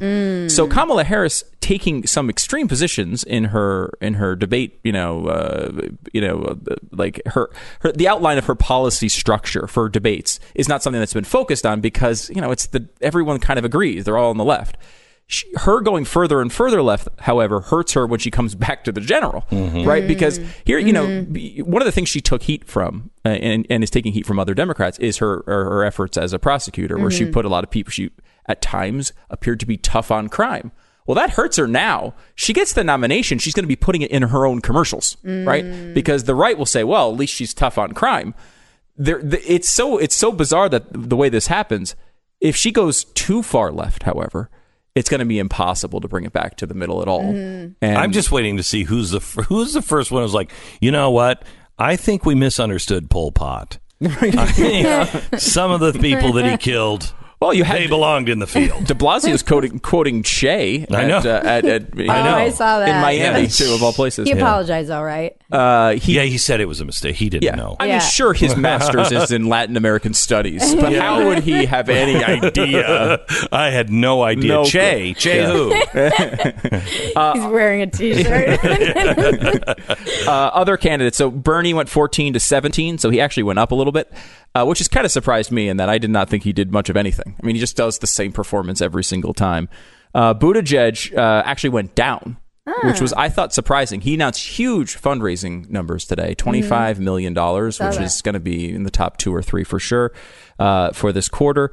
Uh, but he started at about seven and went down to about five. These are all minor differences. Booker uh, went down slightly. Beto went down by about half, from a four to two. Uh, Beto is just a zero, thing. man. he is. I'm so happy as a Texan. I am so happy the rest of the country is seeing this now because we've all been saying the whole time.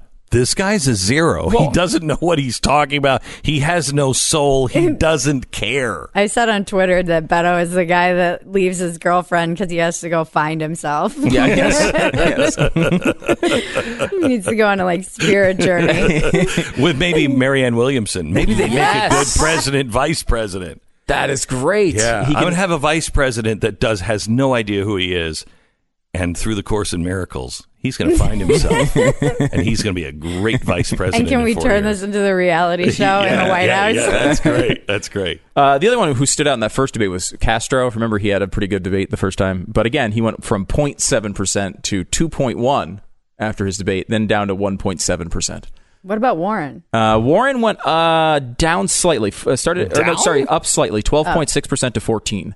Um, so it, it that I thought she did really pretty well for the in that first debate, but I mean that's. I know, thought she, did was, what she had to do, which was basically not really stand out. Don't make any huge mistakes. You don't need a huge moment if you're Elizabeth Warren against nine candidates that no one knows, right? you need to do that. If you're like Kamala Harris needed that to stand out, like because it mm. could have been a Bernie Biden back and forth between the top two people. She was able to make it hers, and just shows how stupid Sanders was for not trying to do the same thing. Because basically, she was able to steal that entire night by just challenging Biden. The first night, no one did.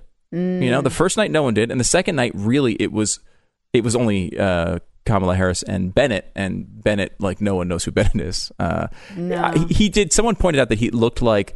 Uh, the person that Saturday Night Live would put on as a generic senator, and it, it really that connected with me. That kind of I spent most of the night going, "Who the hell is this? Put the name on the screen. I don't know who the hell this is." And you're in I this business. I know. I saw Marianne. Will- no, not Marianne Williamson. It was uh, uh, who was the one with uh, Pepe Le Pew gray streak? Uh, what's her oh name? Tulsi Gabbard. Tulsi Gabbard. Yes. And I'm looking at her, and all I could see is the gray streak, and I'm like, I don't remember seeing anybody with a gray streak. Who the hell is that? And their name came out. I'm like, that's who you are, really, huh? I've heard so much talk about you, and uh, no, Oh, Mm-mm. but Which one was Yang? He's night two. well, he only talked for about nine seconds, so you may yeah, but he was on uh, night two. okay. Yeah, he unfortunately did not get any questions. He said his microphone was off. at I heard that, Yeah, I don't know if that's true. They said that it wasn't, but uh, that's what Yang said. And it it's tough. You got to be if you're an Andrew Yang that most of the country has never heard of. Mm-hmm.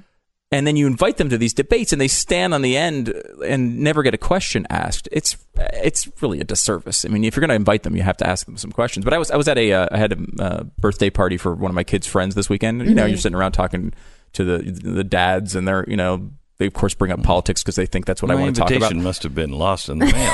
Uh, yes, it was. Darn this! That's why I'm I'm supporting someone who's going to remake the postal industry because this happens every time there's an event. every you get, time, every it gets year, lost. uh, strangely not invited. um, but uh, I was talking about the debates, and I started going on about you know Kamala Harris, and I was blabbing on. And about halfway through it, he just looks at me and goes, "Is that the lady from California?"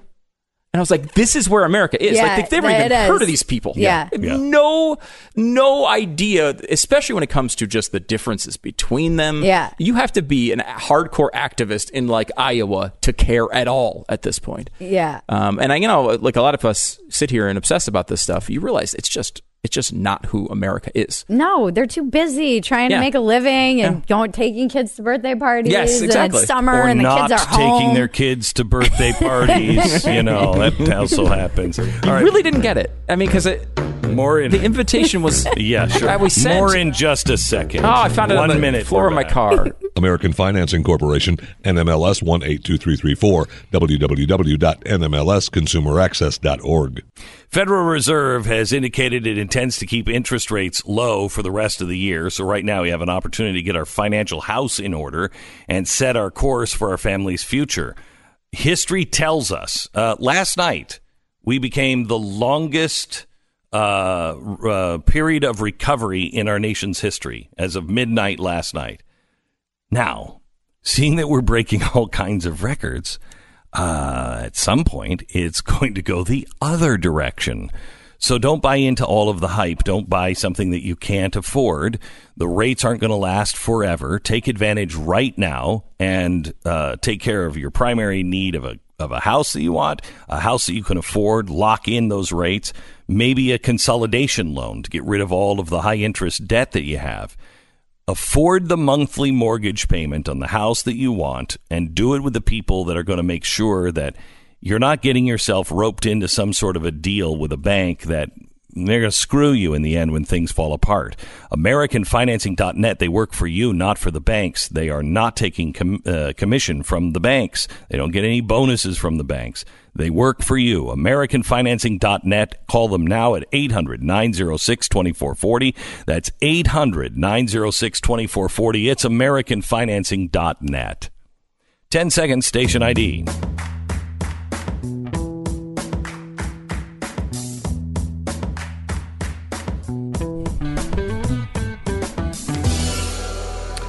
So, Bridget, she trending yet on Twitter?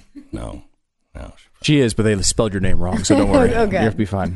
So, um, um, Bridget, what was it that made you finally go? Ooh, I can't go there. I think it was just a combination of a lot of things. And by the way, I don't even know where I stand or who I'm voting for or what I'm doing. Um, I was joking. I appreciate that. I appreciate the fact that you are you are open about this. Most people are not open. They're not willing to say, "I don't know," and then follow it with, "But I am looking into things." Yeah, I am. I, I definitely, you know, when I was on your podcast, there was we were joking about how little I know, and that's not going to be cute for very long. Yeah, I have to right. do a little bit of Right. research, and I would love to just take a year off and read. I think, and I'm not in that position where I can do that, so I have to try and inform myself as quickly as I can. But then every time I kind of come where I feel I'll land in a place where I'm like, okay, there is a moderate place for me on the left. and then something like Portland happens and and then I see the way that the journalists respond and that's those are the moments where I'm like, "Oh no, no, we can't. This is the this is the thing that kind of pushed me out was seeing this intolerance to diversity of thought and having um, now this kind of escalating idea that violence is okay as long as you're fighting fascists and who gets to determine who the fascists are. Mhm. it's really just the mob Mhm. essentially. So that's terrifying. That and and i think too what i've noticed and from i get tons of emails about this from people who are like me. There's a lot of people like me who are were kind of apolitical. Now they woke up and the culture wars are going on. And and i think when you get down to um the insanity of Trump and whatever it, the chaos in the White House and the what the chaos of that of that that all that. And then the fundamental kind of challenges to to our ability to speak freely and say things like boys and girls are different people will pick the thing that they see as n- not lasting they'll they'll go with Trump. I think it's if they're they're backed into that corner, they're going to say, well, theoretically, Mm, yeah. Trump isn't going to be emperor. This will be over, Mhm. and I'll go with something that is crazy for a short time, as opposed to something that is fundamentally changing the way that Everything works. everything works. Yeah. yeah. They, they, I think the Democrats, and I'd love to hear your opinion on why they're doing this. Um, the Democrats are are openly coming out and saying we want to uh, make large structural changes to our economy, the economic system, Mhm. the systems of America. And I think as long as the economy is fine, uh, most people are going to say, oh, oh, wait, wait, hold it. I don't really even understand Right. that. Uh, and Right. it plays into exactly what you said. Back in just a minute. Stand by.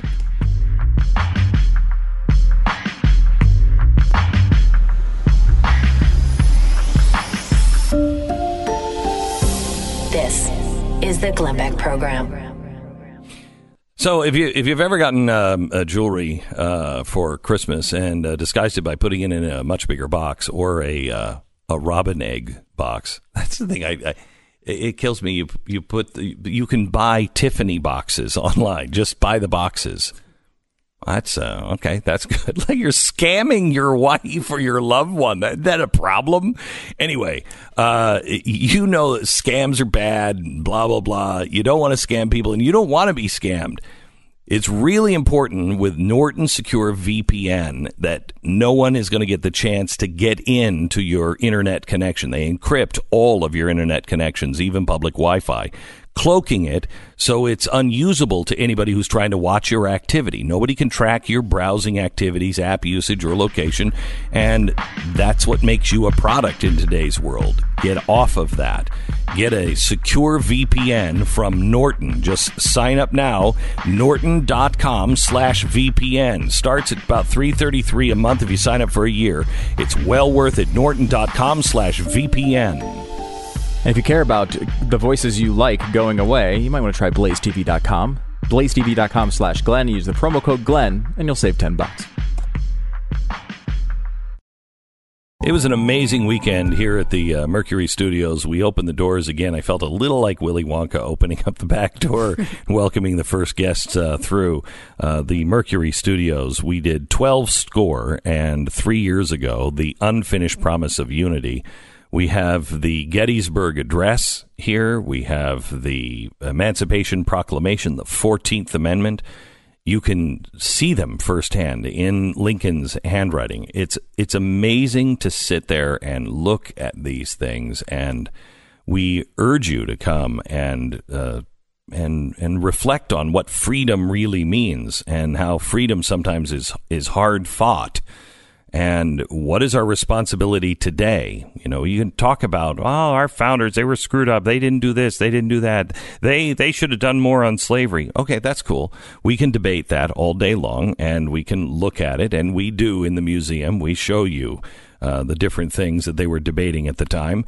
Uh, but shouldn't, aren't we writing history ourselves today? What is, how's history? 250 years from now, are people going to go, you know, those people in 2018, boy, what was wrong with them? I mean, they knew their phones were being made by slaves in China. They knew they knew that North Korea had actual concentration camps, but they didn't do anything about it. What what was wrong with them? Yeah, they're probably they're like us. They're going to say those things.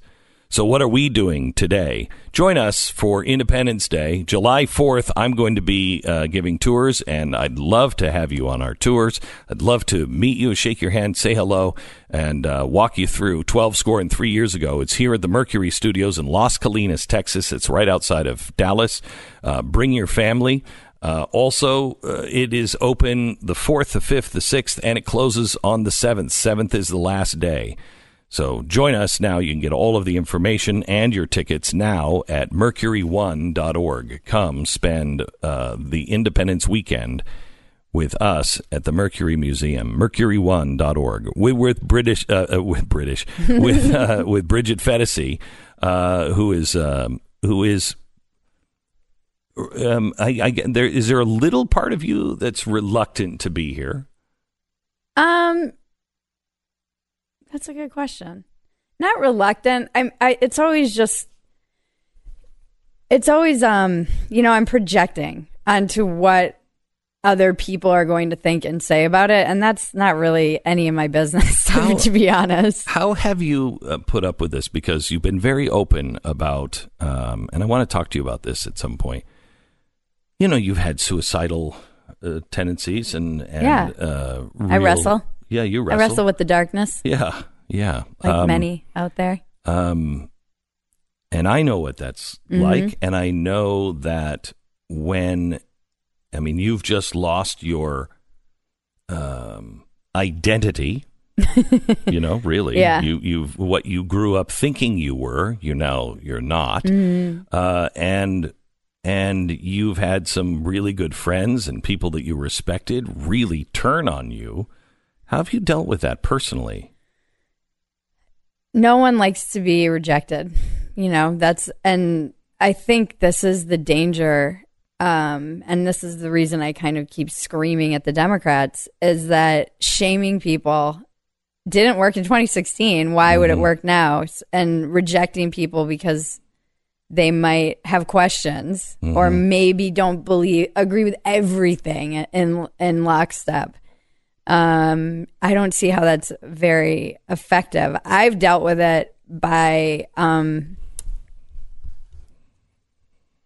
I how have I dealt with it? I feel like I'm actually kind of hiding a bit, so I don't even know that I am dealing with it. I definitely haven't been going on getting up and going on stage as much as I want to be doing comedy because I I know that it's my own insecurity around my peers that I know most of them I know how most of them feel because I follow them on Twitter, and a lot of them have unfollowed me on Twitter because of things I've been saying. And Comedians. yeah, and rightful, you know that I'm not gonna like cry myself to sleep about that. That's their right, and they maybe just don't want to see that in their feed. And but these are people that were friends or and or at least acquaintances. So Mm-hmm. that and again, that's not like uh, I have to just get up and do it and and what get milkshake. It's if, I, ama- if if that's the case. It's amazing to me how many comedians. Um, who do we have on Friday?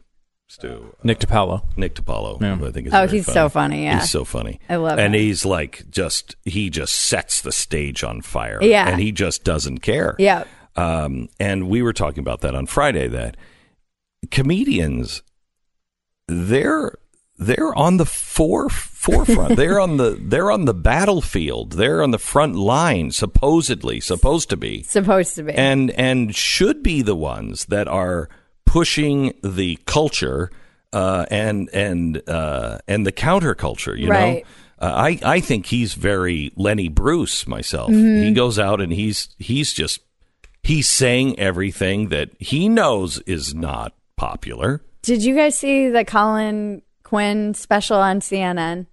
No. No, I, Oh. Colin's great though. Oh, it was so good. But he jokes about this on the special. He said, "I know, I don't know about you guys, but I got into comedy so I could maintain the status quo."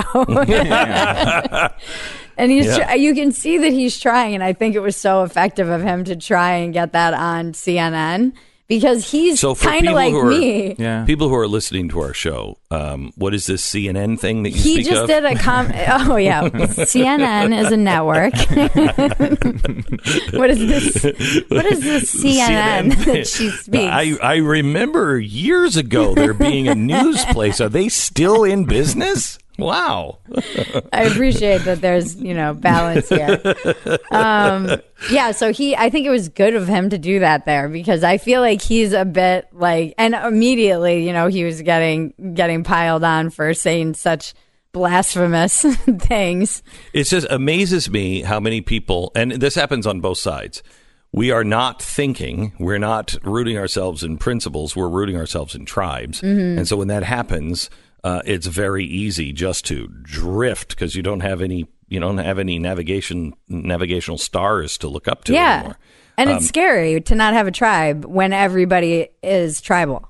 Yeah. It's I There's understand why, the yeah. appeal of tribes, Right, and there is a well, there's a reason. There is, you know, through you know Like millions evolution? of years. Yeah. Yeah, no, seriously, you you're not going to make it if they kick you out of the tribe. You're going to get eaten by a dinosaur or a you know saber toothed lion, Mhm. and so you huddle together. Yeah. and so when you're out and everybody else, you see the campfires at night, and you're like. You're just trying to spark a rock and you've never done it before. You're like, I'm going to get eaten tonight. Yeah. Tonight's the night I'm gone. Isn't Jonah Goldberg the one who's always saying that you know tribalism is actually our more it's our default it's kind of our our setting and that It is. the modern way we've been living is we're re- reverting actually Yes, yes. yeah I I definitely understand the I understand the instinct I have to always try to I it's hard to and people like myself get attacked um you know, for being like a dirty centrist or trying to both sides everything. And I think a lot, what they underestimate is a lot of us are just trying to figure it all out. And then it's easy to, when you're t- kind of taking hits from both sides, it, it is exhausting, and I can understand why Mm-hmm. it would. The natural reaction would just be to like fall into a tribe, and because Well, especially since there is no tribe in the middle. There's Yeah. no tribe, and I don't mean in the middle. Just for people who are like, I don't, I don't agree with either of you. I don't guys. agree with everything Correct. from either of you. Correct. Right. There, uh, there are things that I could pick and choose and go, I, yeah, okay, that makes sense, and over here that makes sense.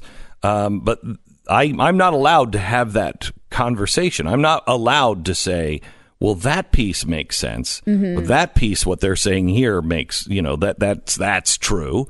You're not allowed to have that, and so and both sides can become so militant. I mean, we've seen this with with uh, some Trump supporters to where if you're not on fully the Trump train, Like full MAGA. yeah, you're you're a dead person. You know, they don't want to even talk to you, and it's like, what are you doing? That's What the you- same. Yeah, and what that's are you what doing? that's what I was going to ask you too. Is that do you find that you have to um, that you get pushback if you say, well, oh, maybe something uh, you know when you call out the hypocrisy on the right, like it, when Oh, yeah. when you see Everyone loves that. Yeah. Oh, does- they love that. oh yeah, it makes us very popular. oh, yeah. Well, I I think there's always been people who there's always been the people who just do talking points, right? That's always been around, and there's always been people who I think try to be thoughtful about Mm. what they're doing, and those people still exist today. I, I I'm concerned that the thirst for that is is not really around anymore. Like there- there's Right. there's not as much of a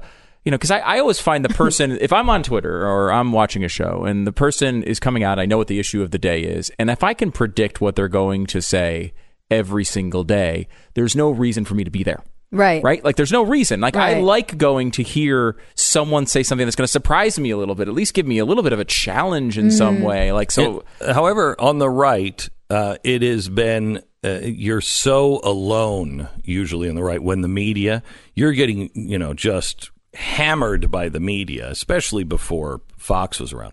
Hammered by the media, Mm. and so you you really kind of listened to people over and over again who you know you knew exactly what they were going to say or thought you did because there's nothing in your tank by the end of the day. Yeah. you, you It's know, a natural everything was- instinct, I yeah. think. Although I do think that it made the right better at new media because you had to go to AM radio. Mhm. You were basically Yeah, we have to be you had to go online. Yeah. Yeah. So there, this is where I think with um, it just seems like the the left is a little trying to c- catch up a little bit with the. They, Which I is feel like so they're crazy. losing. losing. Yeah, right. I know. It's crazy because they were the ones, Silicon Valley, they're the ones that have it. We always felt like we were in the, the dinosaur, you know, dinosaur town. And all of a sudden, we're the ones that are good with memes. Yeah. We're the ones that are good. I mean, that's crazy. we had tim well, you're Pool winning the meme wars. Yeah, well, Tim Pool was on the other day, and he said that basically. He's like, "Yeah, well, I think you know, I think that just the right is better at the internet than the left," and it's the same premise in Michael Malice's new book. Mm-hmm. He has a lot of that in there, and it's like that to me is just like a stunning, Stunning. statement. Like we are supposed to be the ones that always lose those battles, you know? Right. I- But it's because it- it's a wild west. yeah, yeah. So you guys were like, okay, we can go stake our claim Mm-hmm. and do whatever we want and say whatever we want and use it. And when you have the mainstream media at your disposal, you don't need to do that. Right. And and now Yeah, they le- we we left when I left even Fox. I mean, one of the things we never said this at the time, but every day for a year, I, I looked at Stu and I said, "We have got to get out of here. This whole thing, meaning all media, it's going to burn itself to the ground." And I don't want to be a part of that at all. We started this, you know, way too early, um, but we, we we started this, and it and it, it has it has um, you know it's put us in a pioneer sort of uh, Right. position, which you think who else was doing it? It was Adam Carolla, but when we started doing this kind of when we started actually putting television quality stuff, it was Major League Baseball, and I believe HBO was the only one that's doing it. Uh-huh. Uh, and There's a good reason for that. It was called buffering. None of the freaking videos would load half the time. Oh, yeah. Yeah, come watch true. your big important special. You're not going to be able to watch it for a while. yeah, Uh, yeah, but you have to eventually start. you'll get through it. I tell you what, start downloading it and then come back maybe Wednesday night and you'll be able to watch that special. Okay, back in just a second. Uh, let me tell you about our uh, sponsor.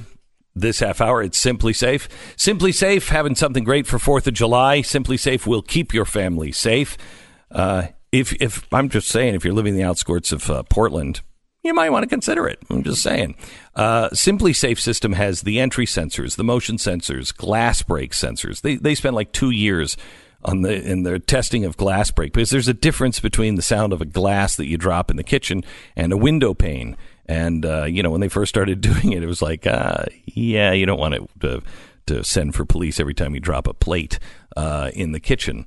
They have really thought all of this stuff uh, through. It is all wireless you own the system. It is really inexpensive. You're going to be so, I'm being frank with you. If you've ever had home security, you're going to be so pissed off you were paying 50 bucks a month because of, well, you got to pay for the home security. When you see actually what it costs to build this stuff and what SimpliSafe is charging, you're going to be a little pissed. 15% off right now. They've put a package together plus a free HD camera. Complete the protection for your home. All you have to do is go to SimpliSafeBeck.com. That's SimpliSafeBeck.com. Save 15% and get a free HD camera at SimpliSafeBeck.com. So in Portland over the weekend, journalist Andy Ngo was uh, beaten. He's in the hospital for a brain bleed uh, today. The mainstream media doesn't seem to care about it. Uh, in fact, they're they're still supporting Antifa. Here is the actual audio.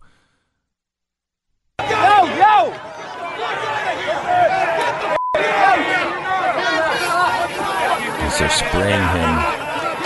I guess it's silly string, but they also sprayed him with uh, some sort of splash some sort of toxic chemical on him. Um, that might have just been a McDonald's milkshake. I'm I'm not sure. There's With no like milk in those. quick drying cement or yeah, something yeah, in it. yeah. is Quick drying cement. Hmm. Yeah. What'd you say? Oh, they don't know that though. I don't think. I mean, for sure. Yeah, no, this, It hasn't it's been been re- reported, right? We don't McDonald's know. is your sponsor. uh, uh, so uh, this is going on, and there was another guy that was beaten with a crowbar, just an old guy walking down the street. They found out that he was conservative leaning, I guess, and uh, that's just not good enough. So they beat him with a crowbar. Would you rather be uh, hit with a concrete shake and attacked, or be described by your employer as elfin? Which one would you prefer? Because Andy Ngo, the, in the Quillette article about in his defense, it says Andy Ngo is a elfin, soft-spoken man. What does that? does it mean he's He short also and makes lovable? I don't toys know. and gives them to strange children at certain times of the year. That's that's not what it is. It is a very weird description. Yeah, look for him in your chimney. Wait a minute, what? our uh, our thoughts and our prayers, which both actually count, uh, go out to uh, Andy Ngo, and and we'll have more of this discussion uh, later, uh, and back here on radio tomorrow, tonight, five o'clock on Blaze TV. Thank. This is the Glenn Beck Program.